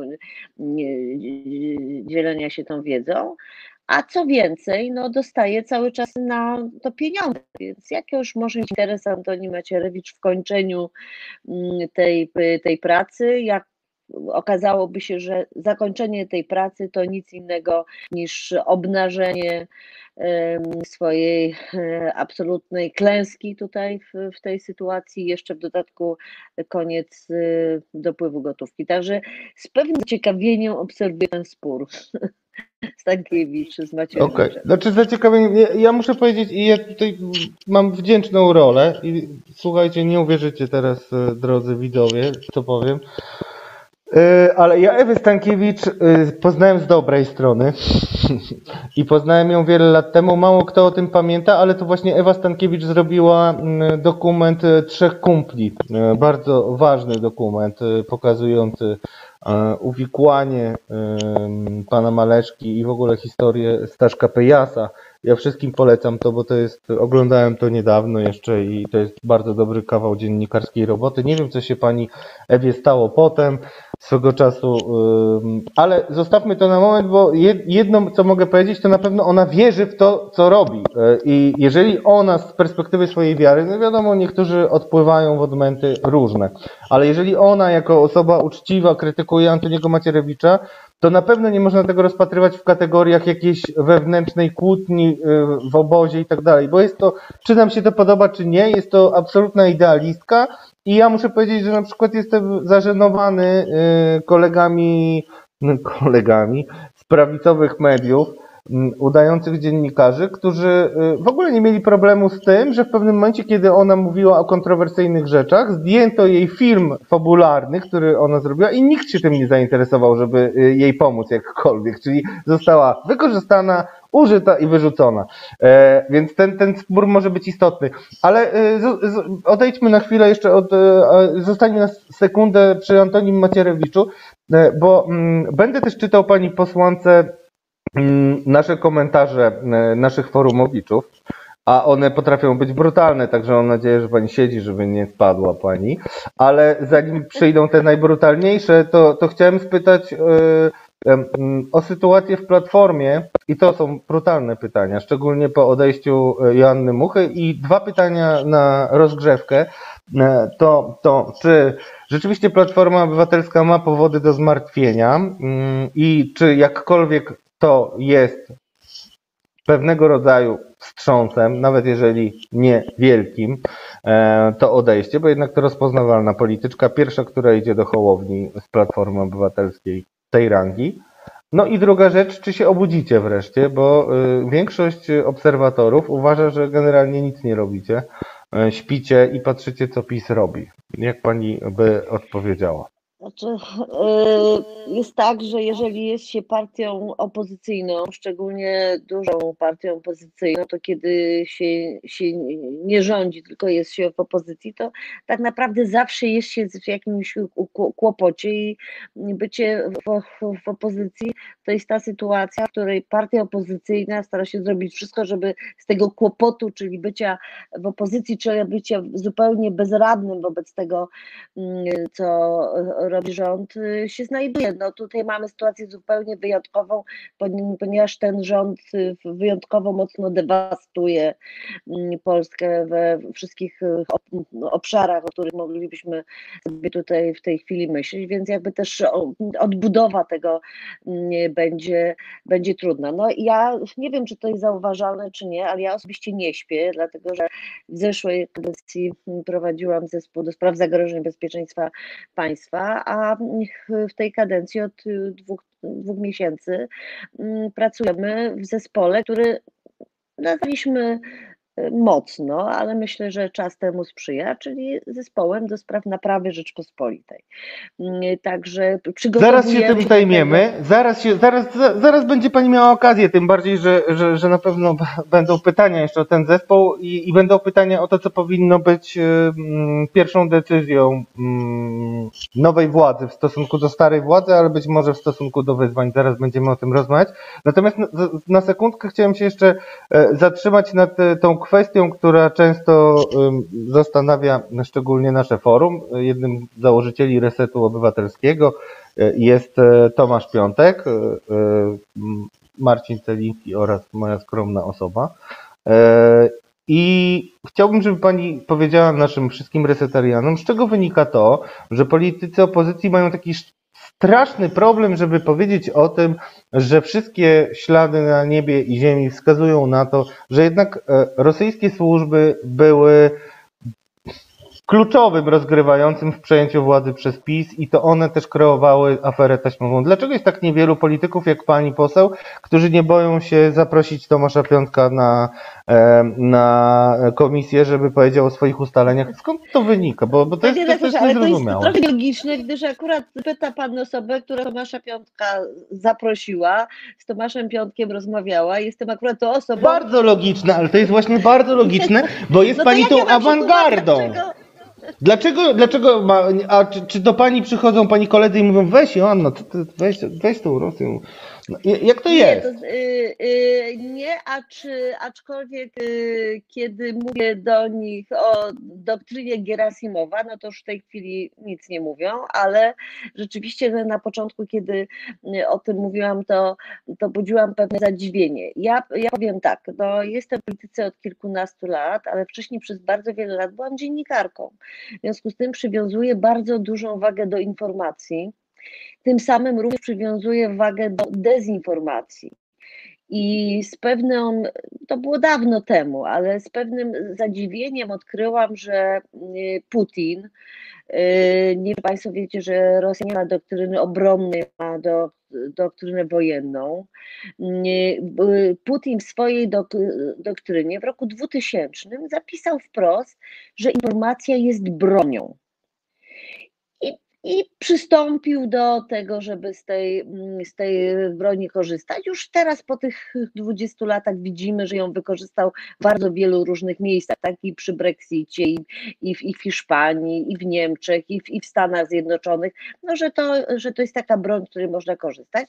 W tym samym czasie państwa natowskie, państwa demokratyczne, które zawsze przy tego typu sytuacjach są są w gorszej pozycji niż, niż Putin. Bardzo długo prowadziły debatę, czy ta informacja to w ogóle może być bronią. W zasadzie cała cyberprzestrzeń była nastawiona na obronę, tak, żeby nie były atakowane, nie wiem, elektrownie atomowe, różne systemy ważne. Natomiast zupełnie niedawno pojawiło się myślenie takie, że rzeczywiście może informacja to też jest broń, więc może to też wynika z tego, że ja wcześniej e, niż inni moi koledzy za, zauważyłam, że to jest coś, co może być na, naprawdę bardzo niebezpieczne. No, mam nadzieję, że to kiedyś będzie wyjaśnione, że w końcu mm, dowiemy się, kto tak naprawdę stał za mm, tymi podsłuchami, no jest jakby czymś zupełnie o czymś tym tych, tych mm, śladów rosyjskich oczywiście można tu szukać wiele, no ale wystarczy uznać, no przecież nie jest możliwe, żeby y, Rosja bardzo skutecznie e, angażując się w różne wewnętrzne rozgrywki, wewnętrzne wybory w wielu państwach, jakimś cudem omijała Polskę. Także tylko rzeczywiście to jest tak, że trzeba mieć władzę, żeby sięgnąć po e, taki e, zasób informacji, z których będzie można się dowiedzieć tego wprost. Pani poseł, jeszcze w takim razie wróćmy do tego tematu, który wraca, czyli frustracji wyborców pewnym marazmem. Mówi Pani, że prowadzi Pani zespół dotyczący odbudowy. To w takim razie pytanie za milion dolarów. Jakie są trzy najważniejsze decyzje po objęciu władzy przez koalicję obywatelską? No, dzisiejszą, z dzisiejszej perspektywy politycznej. Co, jakie są wasze pierwsze trzy decyzje? Teraz Joe Biden pokazał, Znaczy, że można w tak, pierwsze 24 że- godziny. Mhm. Znaczy dzisiaj to ja odpowiedzialnie mogę mówić o tym, co, co ja y, tak, y, co, co ja sobie wyobrażam. Y, Jeśli już będziemy po, bo też żeby była jasność, my po tych dwóch miesiącach pracy, po przygotowaniu kilku konferencji, kilku rekomendacji też w tym naszym zespole przystępujemy do takiej pracy programowej, właśnie dzisiaj o tym rozmawialiśmy. W związku z tym pe- pewnie w zależności od y, tego, z kim pan będzie y, rozmawiał, to będzie ważne, tak? Ale na pewno sądownictwo, na pewno wszystkie kwestie mm, klimatyczne. No ja tutaj jeszcze bym położyła bardzo duży akcent z racji swojej byłej funkcji na edukację i na bezpieczeństwo bardzo szeroko rozumiane, czyli jako bezpieczeństwo wewnętrzne, na przykład y, y, s- stworzenia takich mechanizmów, które nie będą y, pozwalały na ingerencję chociażby Rosji y, w nasze wewnętrzne sprawy, ale też takie bez, bezpieczeństwo zewnętrzne, które nie jest możliwe bez odbudowania naprawdę dobrych relacji z Unią Europejską, bo tak się składa jakoś właśnie, że większość krajów, które są w Unii Europejskiej, to są również członkowie NATO, a my bez NATO nie jesteśmy bezpieczni. W związku z tym tutaj trzeba, więc to są te, y, te akcenty, ale no tutaj ni- niestety to nie będą trzy punkty, tylko właśnie się robi tego więcej, gdyż jesteśmy mm, w sytuacji COVID-u, czyli de- dewastacji gospodarki, no rząd sobie z tym y, nie radzi, no więc tutaj wszystkie kwestie gospodarcze też w oczywisty sposób będą musiały być bardzo ważne, tak. To w takim razie już, to pani, posłanko, w takim razie y, y, konkretnie, bo, bo kilka tematów, y, skupmy się na tym, który pani dobrze zna. A zaprosiłem panią też y, dlatego, y, że jest pani polityczką, która pokazała y, sprawczość. Ja doskonale pamiętam i chciałem wszystkim, mm, ja się tłumaczę przed moimi resetariankami i resetarianami, ponieważ robię wyjątkowy program, zapraszając dwóch polityków i to jeszcze z jednego klubu parlamentarnego.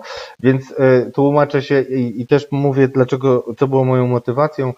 Pani pokazała, że nawet jeden polityk, który jest zdeterminowany, jest w stanie y, stworzyć różnicę, a odnoszę się do podręcznika, z którego zresztą moje dzieci się uczyły przez moment nawet. Pani y, zrobiła coś, co się wydawało niemożliwe i też y, mało kto to pamięta, ale no, odsądzano paną, od, panią od czci i wiary, kiedy przygotowała ja pani pamiętam. przygotowała Pani wraz z zespołem podręcznik, który no, miał być jakąś kompletną katastrofą, a jednak potem się obronił. Oczywiście został wyrzucony przez e, nową ekipę. Rozumiem, że nic już, znaczy on, on będzie makulaturą, prawda? To znaczy to się nie nadaje do niczego. Ale skoro Pani powiedziała, skoro Pani powiedziała, że edukacja, to skupmy się na tej edukacji. Dużo też e, słyszy się o znikających dzieciach, o niskim poziomie nauczania, o tej indokrynacji. Pani zresztą, mogę to powiedzieć odpowiedzialnie, bo taki wywiad swego czasu przeprowadziłem z Panią, mówiła, że PiS chce formować, przez, poprzez edukację chce formować nowego Polaka. I ludzie chyba tego nie do końca e, rozumieli. Ale jak to odwrócić?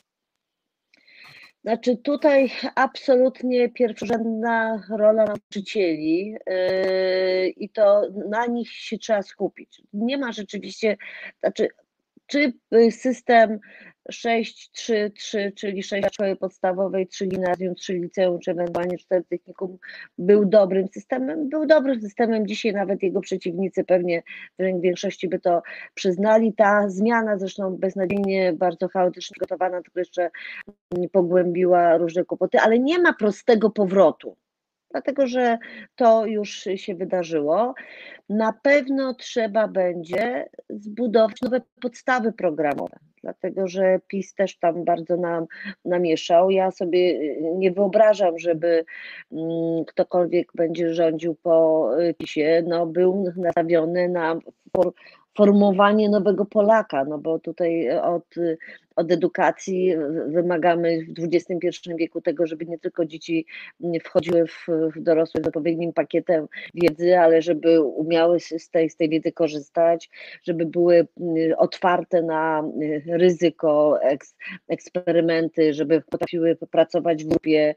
Także to jest nie tylko kwestia później ewentualnie dobrego usadowienia na rynku pracy, ale generalnie takiego mm, dobrego wejścia w dorosłość. No, dobry nauczyciel może dodać skrzydeł, a zły nauczyciel, słaby nauczyciel może te skrzydła podciąć tak, że one już się nigdy nie rozwiną. Więc jak gdyby miała mieć, gdyby miała mieć na to jakiś wpływ, już nie będę miała, bo już byłam ministrem edukacji, ale gdyby kolejnych minister edukacji mnie o to pytał, to powiedziałabym nauczyciele, to znaczy na nich trzeba położyć duży akcent y, i, i to za... za jaki akcent, ale jaki akcent, bo już tak, no nauczyciele strajkowali, zostali no wbici w ziemię, tak realnie, nie wiem, jak pani ocenia e, rolę Platformy Obywatelskiej w chronieniu ich przed tym wbiciem e, w ziemię.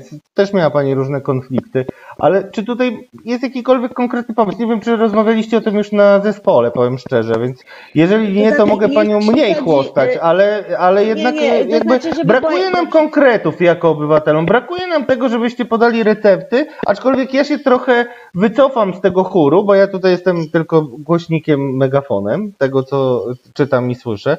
Trochę się zdystansuję do tego, bo, y, bo ja wiem, że nie ma złotej różdżki czarodziejskiej, którą można wszystko załatwić, ale Sztuką jest znalezienie takiego języka, y, którym można nawet skomplikowane rzeczy, przynajmniej w takich podstawowych punktach, pokazać społeczeństwu i e, powiedzieć: głosujcie na nas, bo my to realnie zrobimy. Co jest z platformą, że wy macie taki problem e, z wykreowaniem prostu, tego przekazu? Mm, to znaczy, ja bardzo zachęcam do obserwowania pracy naszego zespołu, dlatego że e, nie dalej niż w poniedziałek ostatni mieliśmy konferencję dedykowaną właśnie edukacji. Co prawda ona była głównie dedykowana edukacji w czasach mm, COVID no, ale to była bardzo dobra konferencja. Y, ty, y, akurat są dwie bardzo takie sprawne osoby w platformie, które zajmują się tą problematyczką. To jest moja poprzednika Krystyna Szumilas i młoda, bardzo dzielna, już zajmująca się edukacją y, szósty rok Kinga Gajewska. I one to wszystko trzymają. Jest zespół również jakby trochę równoległy do spraw e, edukacji, więc gdyby Pan je zaprosił, to na pewno będą w stanie zająć Państwo godziny opowiadając o tym szczegółowo. Sprawa jest taka, my, my tak naprawdę wydawać by się mogło, że potencjalnie nie jesteśmy w złej sytuacji, dlatego że mamy coraz wyższą subwencję, mamy coraz mniej uczniów i mniej nauczycieli, czyli tak naprawdę coraz więcej pieniędzy e, dedykowanych mniejszej grupie uczniów, tak? Czyli jakby mm, minister, który chciałby e, dobrze tym wszystkim za, zarządzić, taką sytuację wyjściową ma nie najgorszą. Natomiast tutaj kłopot polega na tym, że i myślę, że będzie jeszcze gorzej właśnie po tych paru latach y, rządów y, PiSu, kiedy nauczyciele są traktowani jak tacy funkcjonariusze państwa PiS, którzy mają przekazywać w jedną stronę treści, których sobie wymyślił i że będą akurat właściwymi, mm, właściwymi treściami.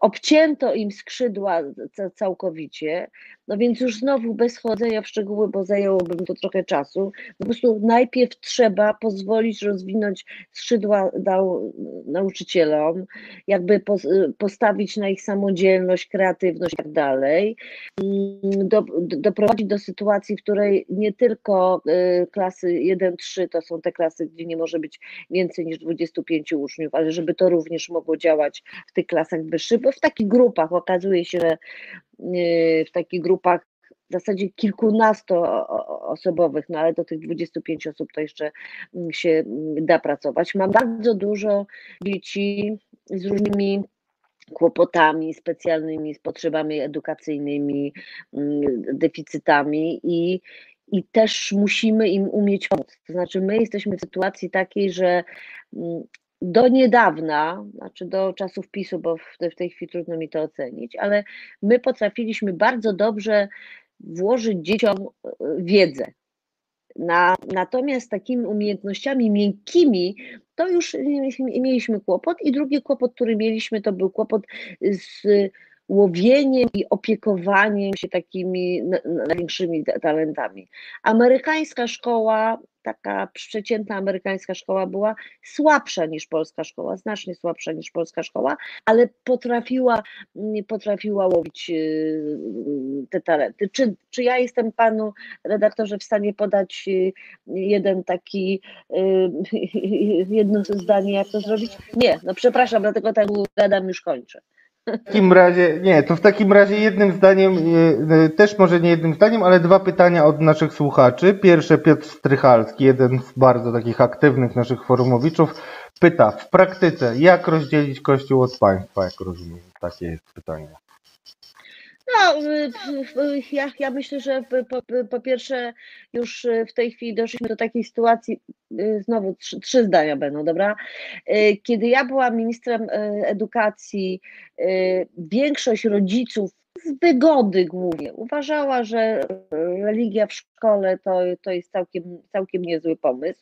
Nie, nie chciałam myśleć o tym, żeby to się zmieniło, ale od tamtego czasu się tyle zadziało, tyle wyszło y, grzechów y, polskiego kościoła, że dzisiaj nie mam żadnych wątpliwości, że zdecydowana większość rodziców chce wyprowadzenia y, religii ze szkół no, trzeba też wy, wyprowadzić te, te, te, religie z różnych innych miejsc, z różnych innych e, sytuacji, bo już doszliśmy do takich absurdów, no, że, że ten kościół jest na każdej świeckiej instytucji, no, święci, wszystko co można poświęcić. Konkret, konkretnie, bardzo proszę, jakiś co, no, wypowiadamy, wypowiadamy, bo, bo pan, pani poprzednik to znaczy, mówił... Um, no, yy, przepraszam, mogę wiedzieć, co poprzednik mówił, bo, bo nie poprzednik. Tak, poprzednik mówił między innymi o, takim podatku kościelnym, to znaczy zmianie, w ogóle zmianie finansowania kościoła. No, kościół ma miliardy, tak? Y, to jest fakt y, i też y, no, między innymi dlatego być może tak grzecznie wręcz z łapkami obecni hierarchowie mm, realizują, czy też się wpisują w politykę PiS. To mnie osobiście mocno odraża. Macie jakikolwiek pomysł na to, jak e, to zmienić? Czy będzie znowu tak, że przyjdą wybory i każdy pójdzie do swojego proboszcza i powie, no dobra, też już nie gniewajmy? Ja powiem uczciwie, y, nie, nie, nie znam swojego proboszcza, więc przyznam szczerze, że nie, nie bardzo miałabym gdzie iść. Y, to jest, y, mm, to, to jest tak, to znaczy były przymiarki, to było na poziomie pracy, ja nawet nie wiem, czy to gdzieś się pokazywało w takim sensie mm, zewnętrznym, ale przy, y, przy próbie innego spojrzenia na finansowanie mm, kościoła, trzeba również brać pod uwagę inne kościoły, które są w Polsce. To jest oczywiście malutkie, ale dla nich ten brak finansowania, czy jakby przedefiniowanie tej sytuacji też były zawsze jakimś problemem. Ja mogę powiedzieć tylko tyle, że od 2015 czy 2016 roku zmieniło się tak wiele. To znaczy za e, równo ten sojusz e, Kościoła z e, państwem przeszedł wszystkie czerwone linie, to znaczy to on już jest tak ścisły, że to jest nie do wytrzymania, w związku z tym jakby łatwiej o tym rozmawiać. Z drugiej strony wyszły tak potężne grzechy Kościoła i będą jeszcze wychodziły, że jakby autorytet Kościoła jest znacznie niższy niż był te 4, 5, 6 lat temu. W związku z tym na pewno trzeba to będzie jakoś systemowo, systemowo załatwić. Nie wiem, czy to się da załatwić bez, bez renegocjowania umowy z Watykanem. No tak, także to, to na pewno nie jest na jedno zdanie. W razie zadzwonił do nas słuchacz, który y, zadał to pytanie, być może coś doprecyzuje i być może jeszcze bardziej panią dociśnie. Także na sekundę oddaję głos panu Piotrowi z Katowic. Mm, dobry wieczór, dobry wieczór Joanno, dobry wieczór Radosławie. Pani Anno, niech będzie. E, tytuły zostawiam, bo każdy ma swoje, Jasne. nie będziemy z nimi Tym- chodzić. Tym E, bardziej, że jest pan moim ziomalem. Wiem, wiem, wiem. Ale więc wracam do tematu, wracam do tak zwanego adremu. Szanowna e, Pani Anno, e, w moich oczach, i nie tylko moich, bo jednak z paroma osobami tu potrafię rozmawiać, e, sytuacja wygląda następująco. Co było możliwe po 1989 roku, a nawet przed, to się Kościołowi otworzyło. To się Kościołowi dało, rękami zagarnęło i klęczało w kościołach. Prawda jest taka i nie kłammy, że tak nie jest. Tak jest. Bo tak wypada, bo biskup powie źle, bo proboszcz powie źle, a ten system bez przerwy się nie sprawdza. No i co z tego, tak? Bierze się potem z tego taka sytuacja, że e, Kościół na preferencyjnych warunkach z 99% ulgą dostaje jakieś mieszkania w bardzo atrakcyjnych mie- miejscach albo jakieś nieruchomości. No, Tak. No, po prostu to nie, nie współcześnie, tak już współcześnie się nie działa. Co trzeba zrobić? Nie trzeba renegocjować umowy żadnej z Watykanem. Naprawdę, proszę mi uwierzyć. Proszę mi E, uwierzyć. Jeśli chodzi o Żadna e, kwestię renegocjacja finansowania umowy religii, Pozwoli Pani, że ja skończę. E, Dobrze, Dobrze, dwa słowa jeszcze, nie będę już potem czasu zajmował. Na, do tego potrzebna jest po prostu wola, wola, Wasza wola, Wasza wola i wola polityków lokalnych, bo ich też trzeba wziąć za dupę, bo bez tej woli nie będzie efektu i będzie takie gadanie, że a to to, a to siam to, a to wam to nie. To trzeba po prostu sobie postawić kreskę i od tego momentu liczymy. Słuchajcie, kochani proboszczowie, chcecie działeczkę? Proszę bardzo, jest rynek. Tak, miasto chce sprzedać? Proszę bardzo, miasto kochane, jest rynek. Tak, sprzedajemy na rynku. To nie ma zabawy. I tak dalej, i tak dalej. Już nie wspomnę o tych wszystkich podatkowych, bo tutaj mm, zespół pewien to policzył bardzo dokładnie i wiemy, nawet widać było banery kiedyś na mieście. Tak? No i to by było na tyle.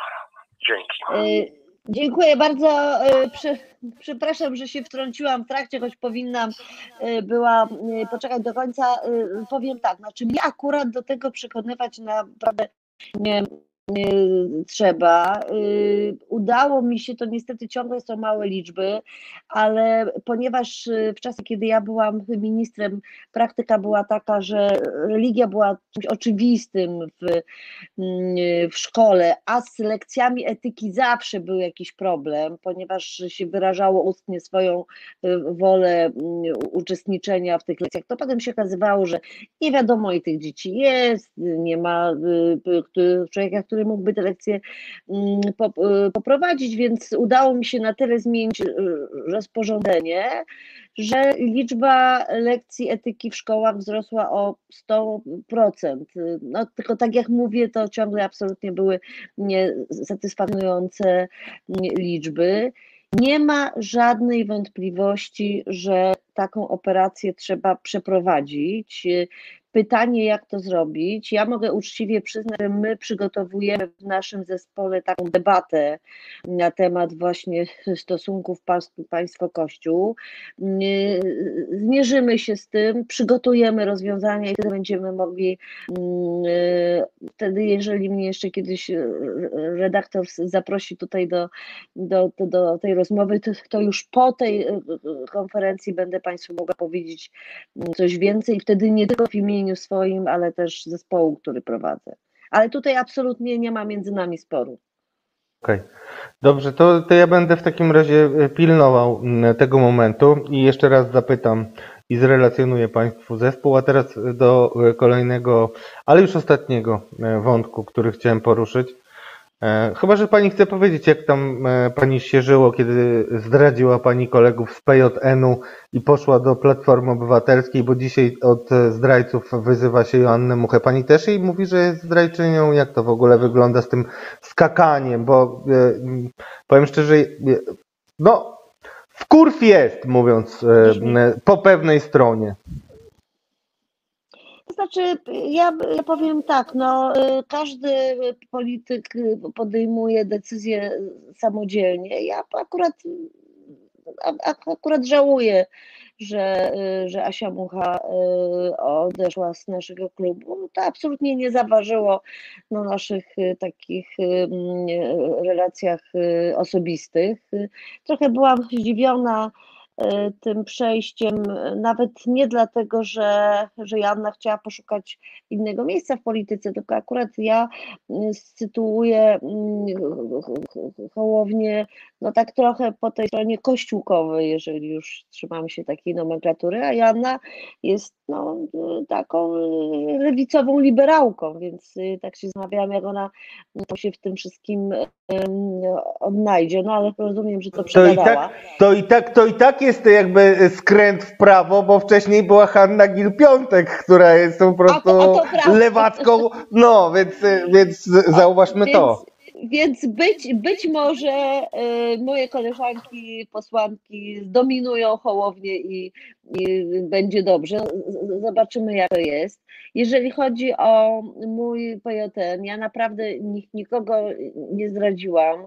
Ja jako szef, szefowa PJN-u w pewnym momencie miałam pełną świadomość tego, że my nie przejdziemy sami mm, progu wyborczego. Byliśmy partią bardzo młodą yy, i no, no, po prostu to yy, wiedziałam. Dostaliśmy yy, propozycje zarówno z Platformy, jak i z PSL-u, żeby iść pod własnym szyldem na ich listę. Uważałam, że to jest bardzo rozsądne właśnie po to, żeby ta partia mogła dalej mm, funkcjonować.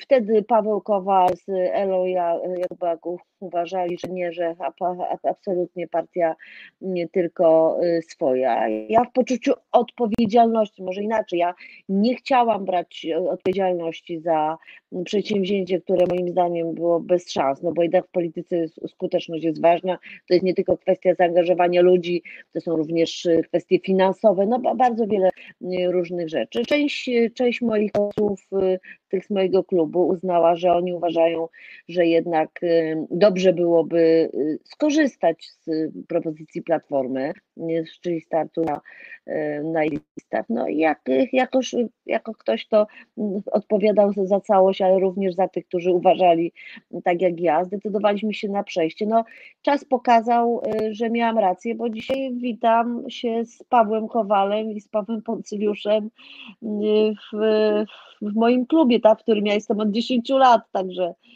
No. Ci muszę powiedzieć, szybko to leci bardzo. Pani poseł, yy, pani posłanko, jeszcze yy, pracuję nad sobą. Pani posłanko, pani znała Jarosława Kaczyńskiego od którego roku?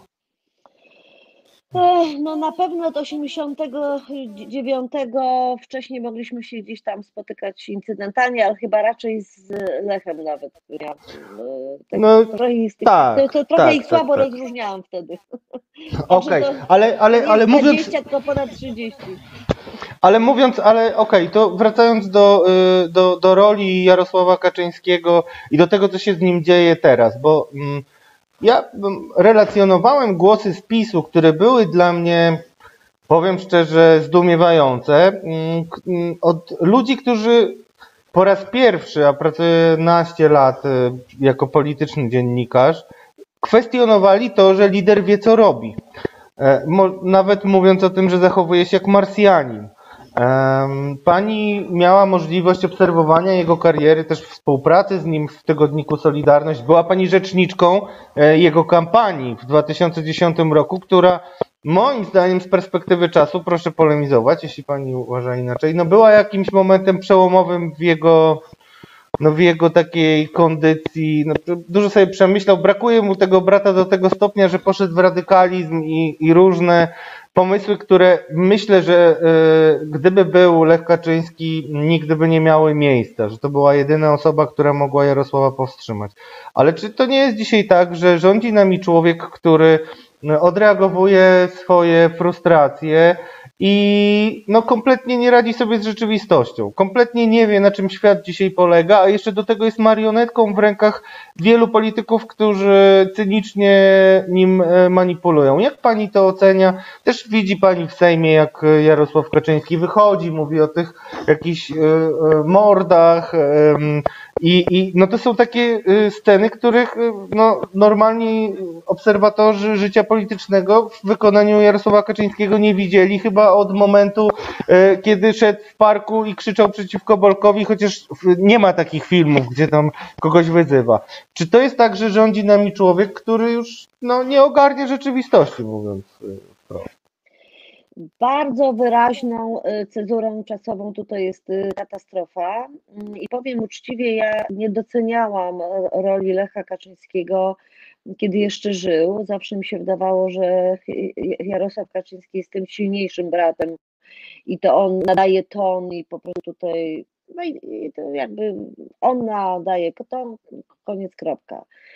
Po czym, kiedy jego y, zabrakło, y, y, zabrakło Lecha, to zdałam sobie sprawę z tego, jak ważną rolę taką kojącą pełnił Lechu wobec Jarosława że wszystkie radykalizmy, które wyszły później, to były te e, e, radykalizmy, które wcześniej były właśnie tak szlifowane, załagadzane, zagłaskane, i w, ale w takim rozumieniu tego słowa, tak? Przez Lecha, który był znacznie bardziej liberalny, E, który, nie wiem, nie lubił ryzyka, tak, e, był z, z, zwolennik, znaczy żona Lecha była zwolenniczką in vitro i nie było z tym żadnego problemu. No po prostu był takim e, no, absolutnie centrowym człowiekiem, otoczonym, co też jest nie bez znaczenia, otoczonym rodziną żona, córka, przyjaciółki żony, przyjaciółki córki, żyła jeszcze mama ich obu. Ona też miała wokół siebie jakiś krąg ludzi i ten y, Jarosław Kaczyński chociaż jakoś był od tego życia oddzielony, bo y, był wożony samochodem, no, nie miał y, konta, znaczy te, no, karty do, do bankomatu, no, z różnymi rzeczami takimi codziennymi miał już wtedy kłopot, ale otaczało go normalne życie. Związku z tym miał dostęp do normalnych informacji, do różnych namiętności, które się w ludziach, budzą, złości. No po prostu wiedział, miał to, to, to jego najbliższe otoczenie do, dostarczało mu różnych sygnałów. W dodatku jeszcze miał Ludwika Dona, e, miał Jadwigę Staniszki, no, miał ileś tam osób, z którymi mógł rozmawiać. I tego wszystkiego już nie ma. I, I w tym sensie Jarosław Kaczyński jest naprawdę oderwanym od życia e, człowiekiem.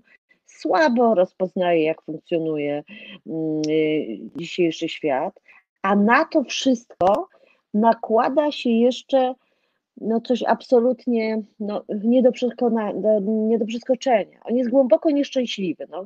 Nie powinien kraj rządzić ktoś, kto jest nieszczęśliwy i ktoś, kto patrzy wyłącznie w przeszłość, a nie przyszłość. Jarosław Kaczyński te 10 lat temu powiedział, dla mnie przyszłości już nie ma. No, wydawałoby się, że upływający czas spowoduje, że przeżyje żałobę, że jakoś do rzeczywistości wróci. Kiedy okaz- a teraz się okazuje, że on nie wyszedł z tej, z tej żałoby. On ją pielęgnuje, a jego otoczenie robi absolutnie wszystko, żeby tak właśnie było. Tak? No te, przez wiele lat te miesięcznice, no to, no to, to, są, to wszystko są sytuacje, które już abstrahując od takiego wy, wymiaru politycznego, no one są bardzo obciążające e, w takim sensie emocjonalnym, tak? I w związku z tym po 10 latach od katastrofy mamy, jesteśmy w sytuacji, w której mamy, w której o, osoba, która ma no, bardzo duży wpływ na życie nas wszystkich, ma tak naprawdę wpływ na coś, czego sama nie rozumie, jest wpatrzona wyłącznie w, w, w, przeszłość,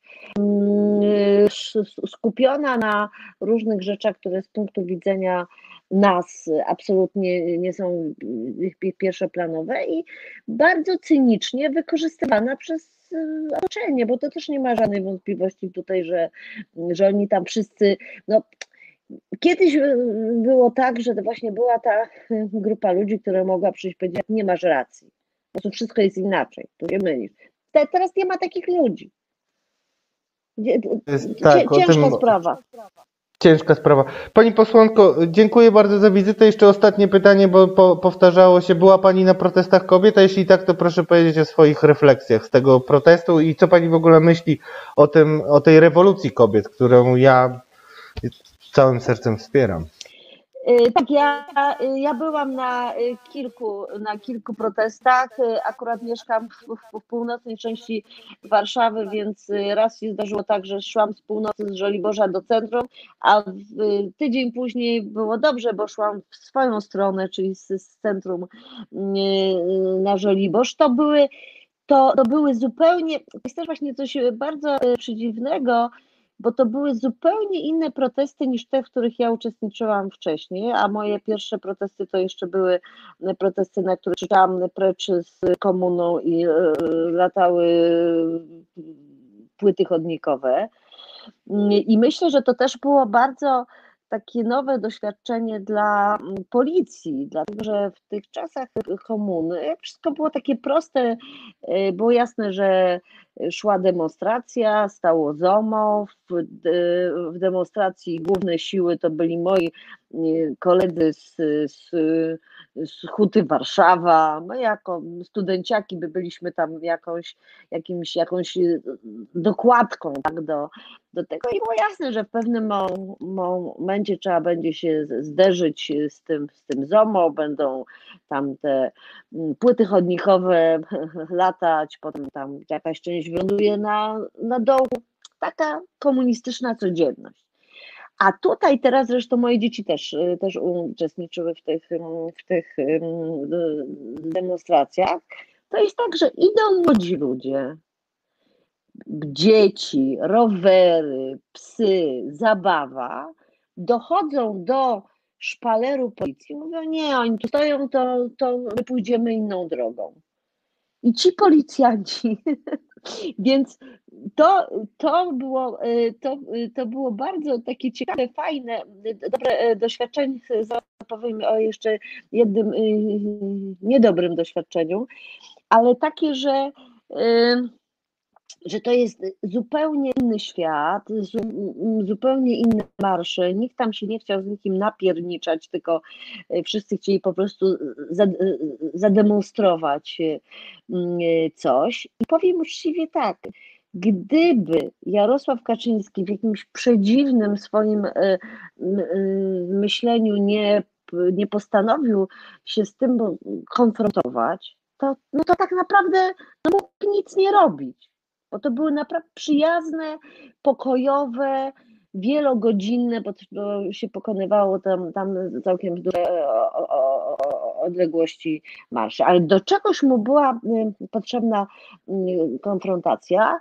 I ja właśnie uczestniczyłam w takiej konfrontacji. To był jakiś tam z kolei marsz y, już by stały jakieś takie grupki, broniły kościoła przy Placu Trzech Krzyży, my podeszliśmy pod rondo Regola i nagle tłum się zaczął cofać.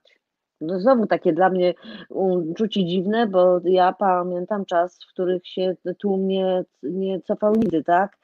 Tłum się zaczął cofać, coś nam się robiło, ja mówię, ale o, o co chodzi? Poszłam zobaczyć y, w to miejsce, gdzie się wydawało, coś się dzieje, już nic się nie działo, po czym zauważyłam kątem oka, grupki takich facetów, wszyscy wy, wy, wyglądali dosyć podobnie, po, po, podobnie się, się, się ruszali, wpadali w tłum i atakowali.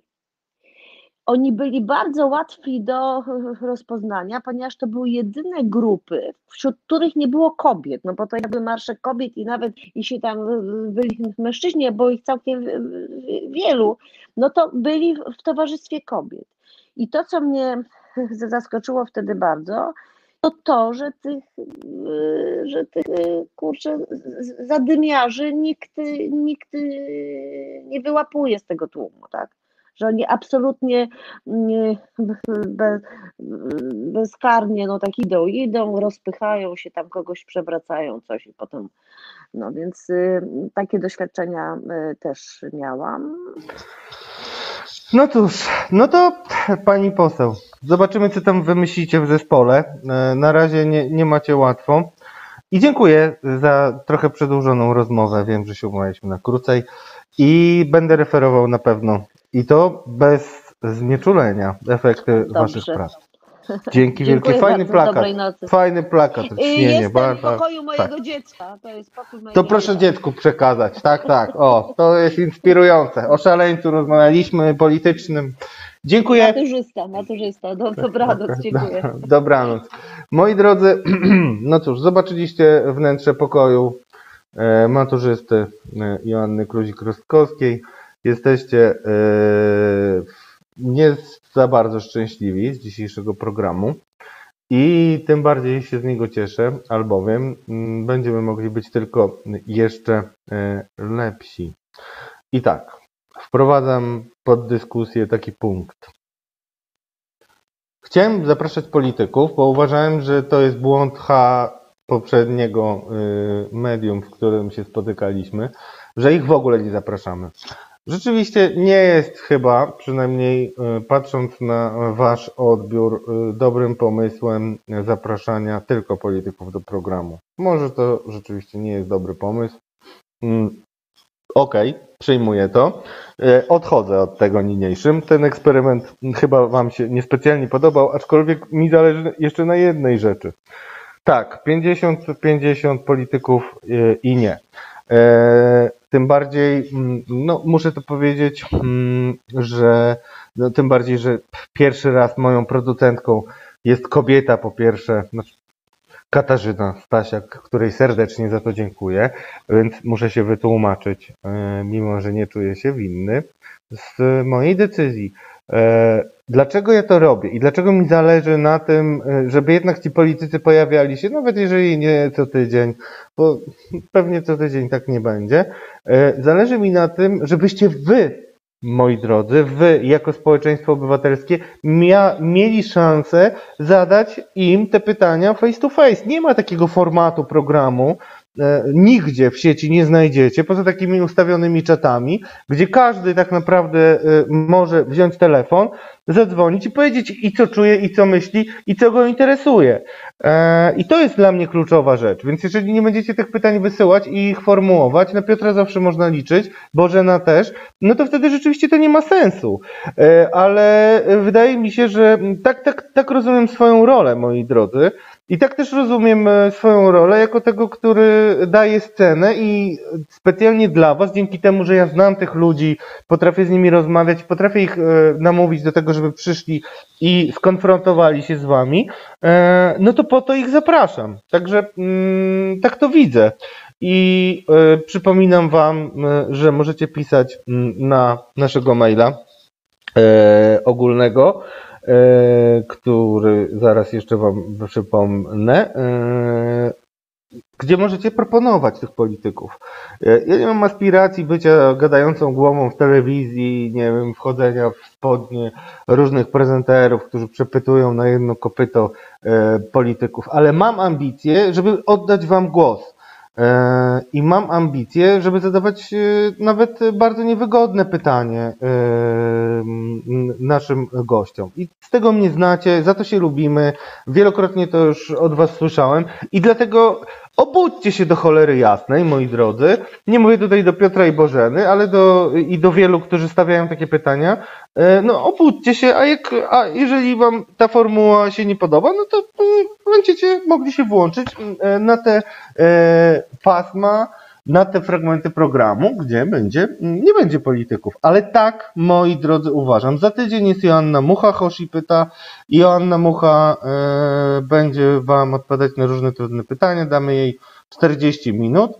Waldek mówi, że jest za Hoshi i o to, że to jest za. No nie będziemy tutaj urządzali głosowania, bo nie mamy e, doskonałych, moi drodzy, mm, do tego narzędzi, żeby zrobić realne głosowanie. Głosujemy przy urnach i wtedy każdy może iść zagłosować i z tym Was zostawię, moi drodzy. Bo to jest fajnie, tak y, siedzę i tak dzisiaj po prostu czytam to forum, powiem szczerze, i tak jakbym widział tych, wiecie, tych szyderców z mapetów, którzy siedzą i, y, i, i mówią, jeżeli nie masz nic fajnego do powiedzenia, to witaj w klubie. No, no Cholera jasna, ludzie, e, e, narzekać jest najłatwiej, ale musimy iść do przodu, e, bo mamy to, co mamy, mamy takich, a nie innych polityków, możemy mieć innych, ale znajdźmy sposób na to, jak ich wykreować, bo jak ja słyszę po raz enty, że ktoś mi mówi, że nie ma na kogo głosować, to ja mówię, to, to sam wystartuj do... Tak, ktoś mnie cenzurował. No tak po prostu nie może być. Zaproszę Zandberga, nie ma problemu. Zaproszę wszystkich, kogo będziecie chcieli. Na pewno, znaczy moim celem e, resetowym jest to, żeby mocno przesłuchać Szymona Hołownię i e, za jakiś czas na pewno do tego wrócę, ale też moim, e, moją ambicją, przynajmniej w Katarzis, bo mamy, jak wiecie, wiele programów i nie musicie oglądać mojego tylko i wyłącznie, bo mamy no, nowych prowadzących, jest Karolina Rogaska, którą osobiście zawsze mm, bardzo mm, ceniłem i lubię. Jest wielu, wielu dobrych prowadzących. Przede mną jest profesor Hartman, z którym się nie zgadzam.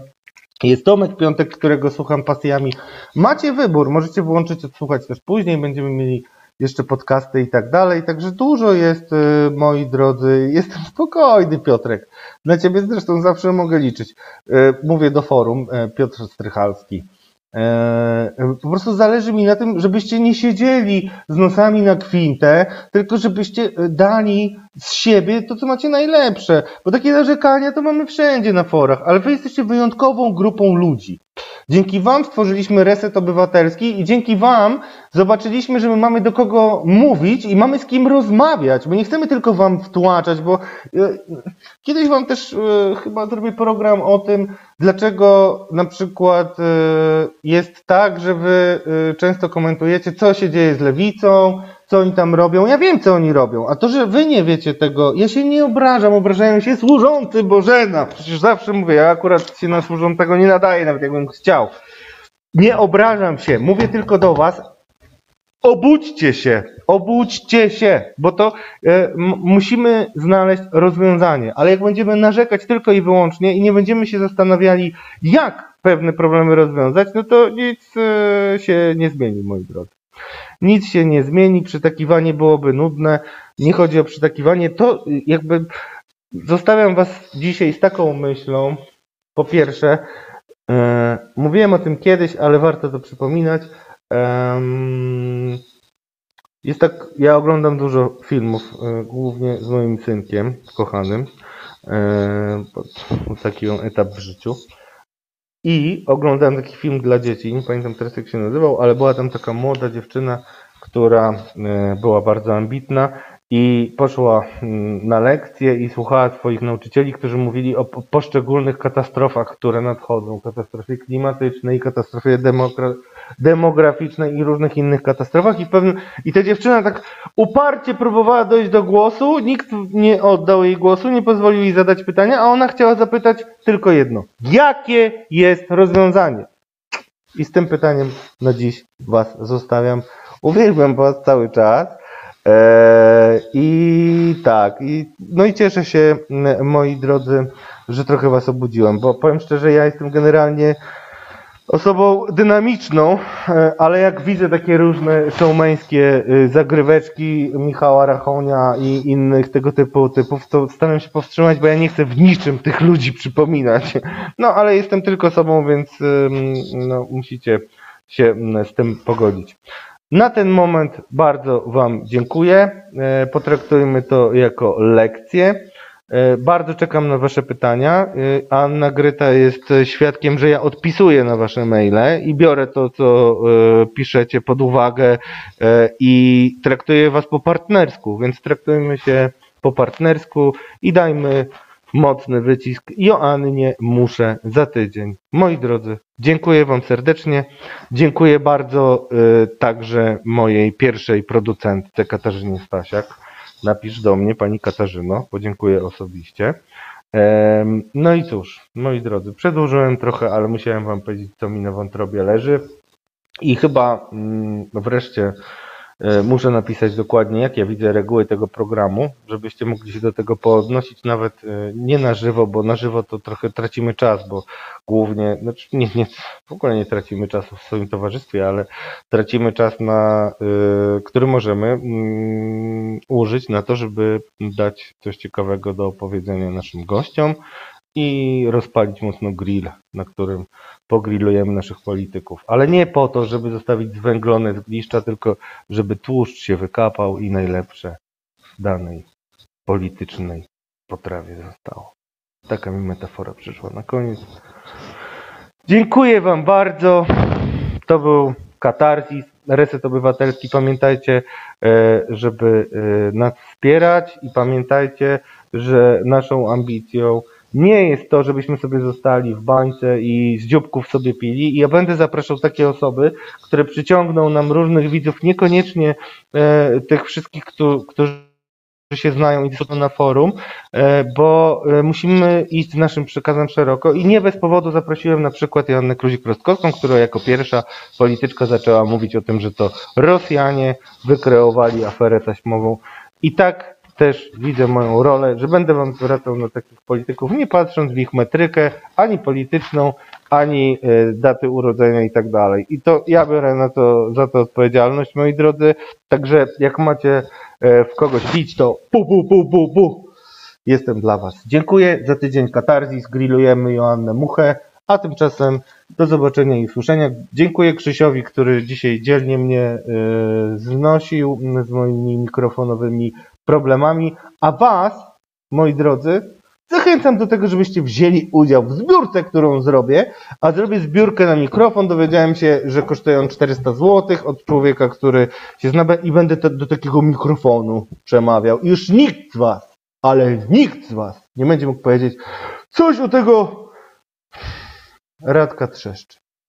Dziękuję wam serdecznie, kłaniam się do ziemi i widzimy się i słyszymy w resecie za tydzień. Ciao! Reset Obywatelski. To był program Resetu Obywatelskiego. Subskrybuj nasz kanał na YouTube, obserwuj na Facebooku i Twitterze.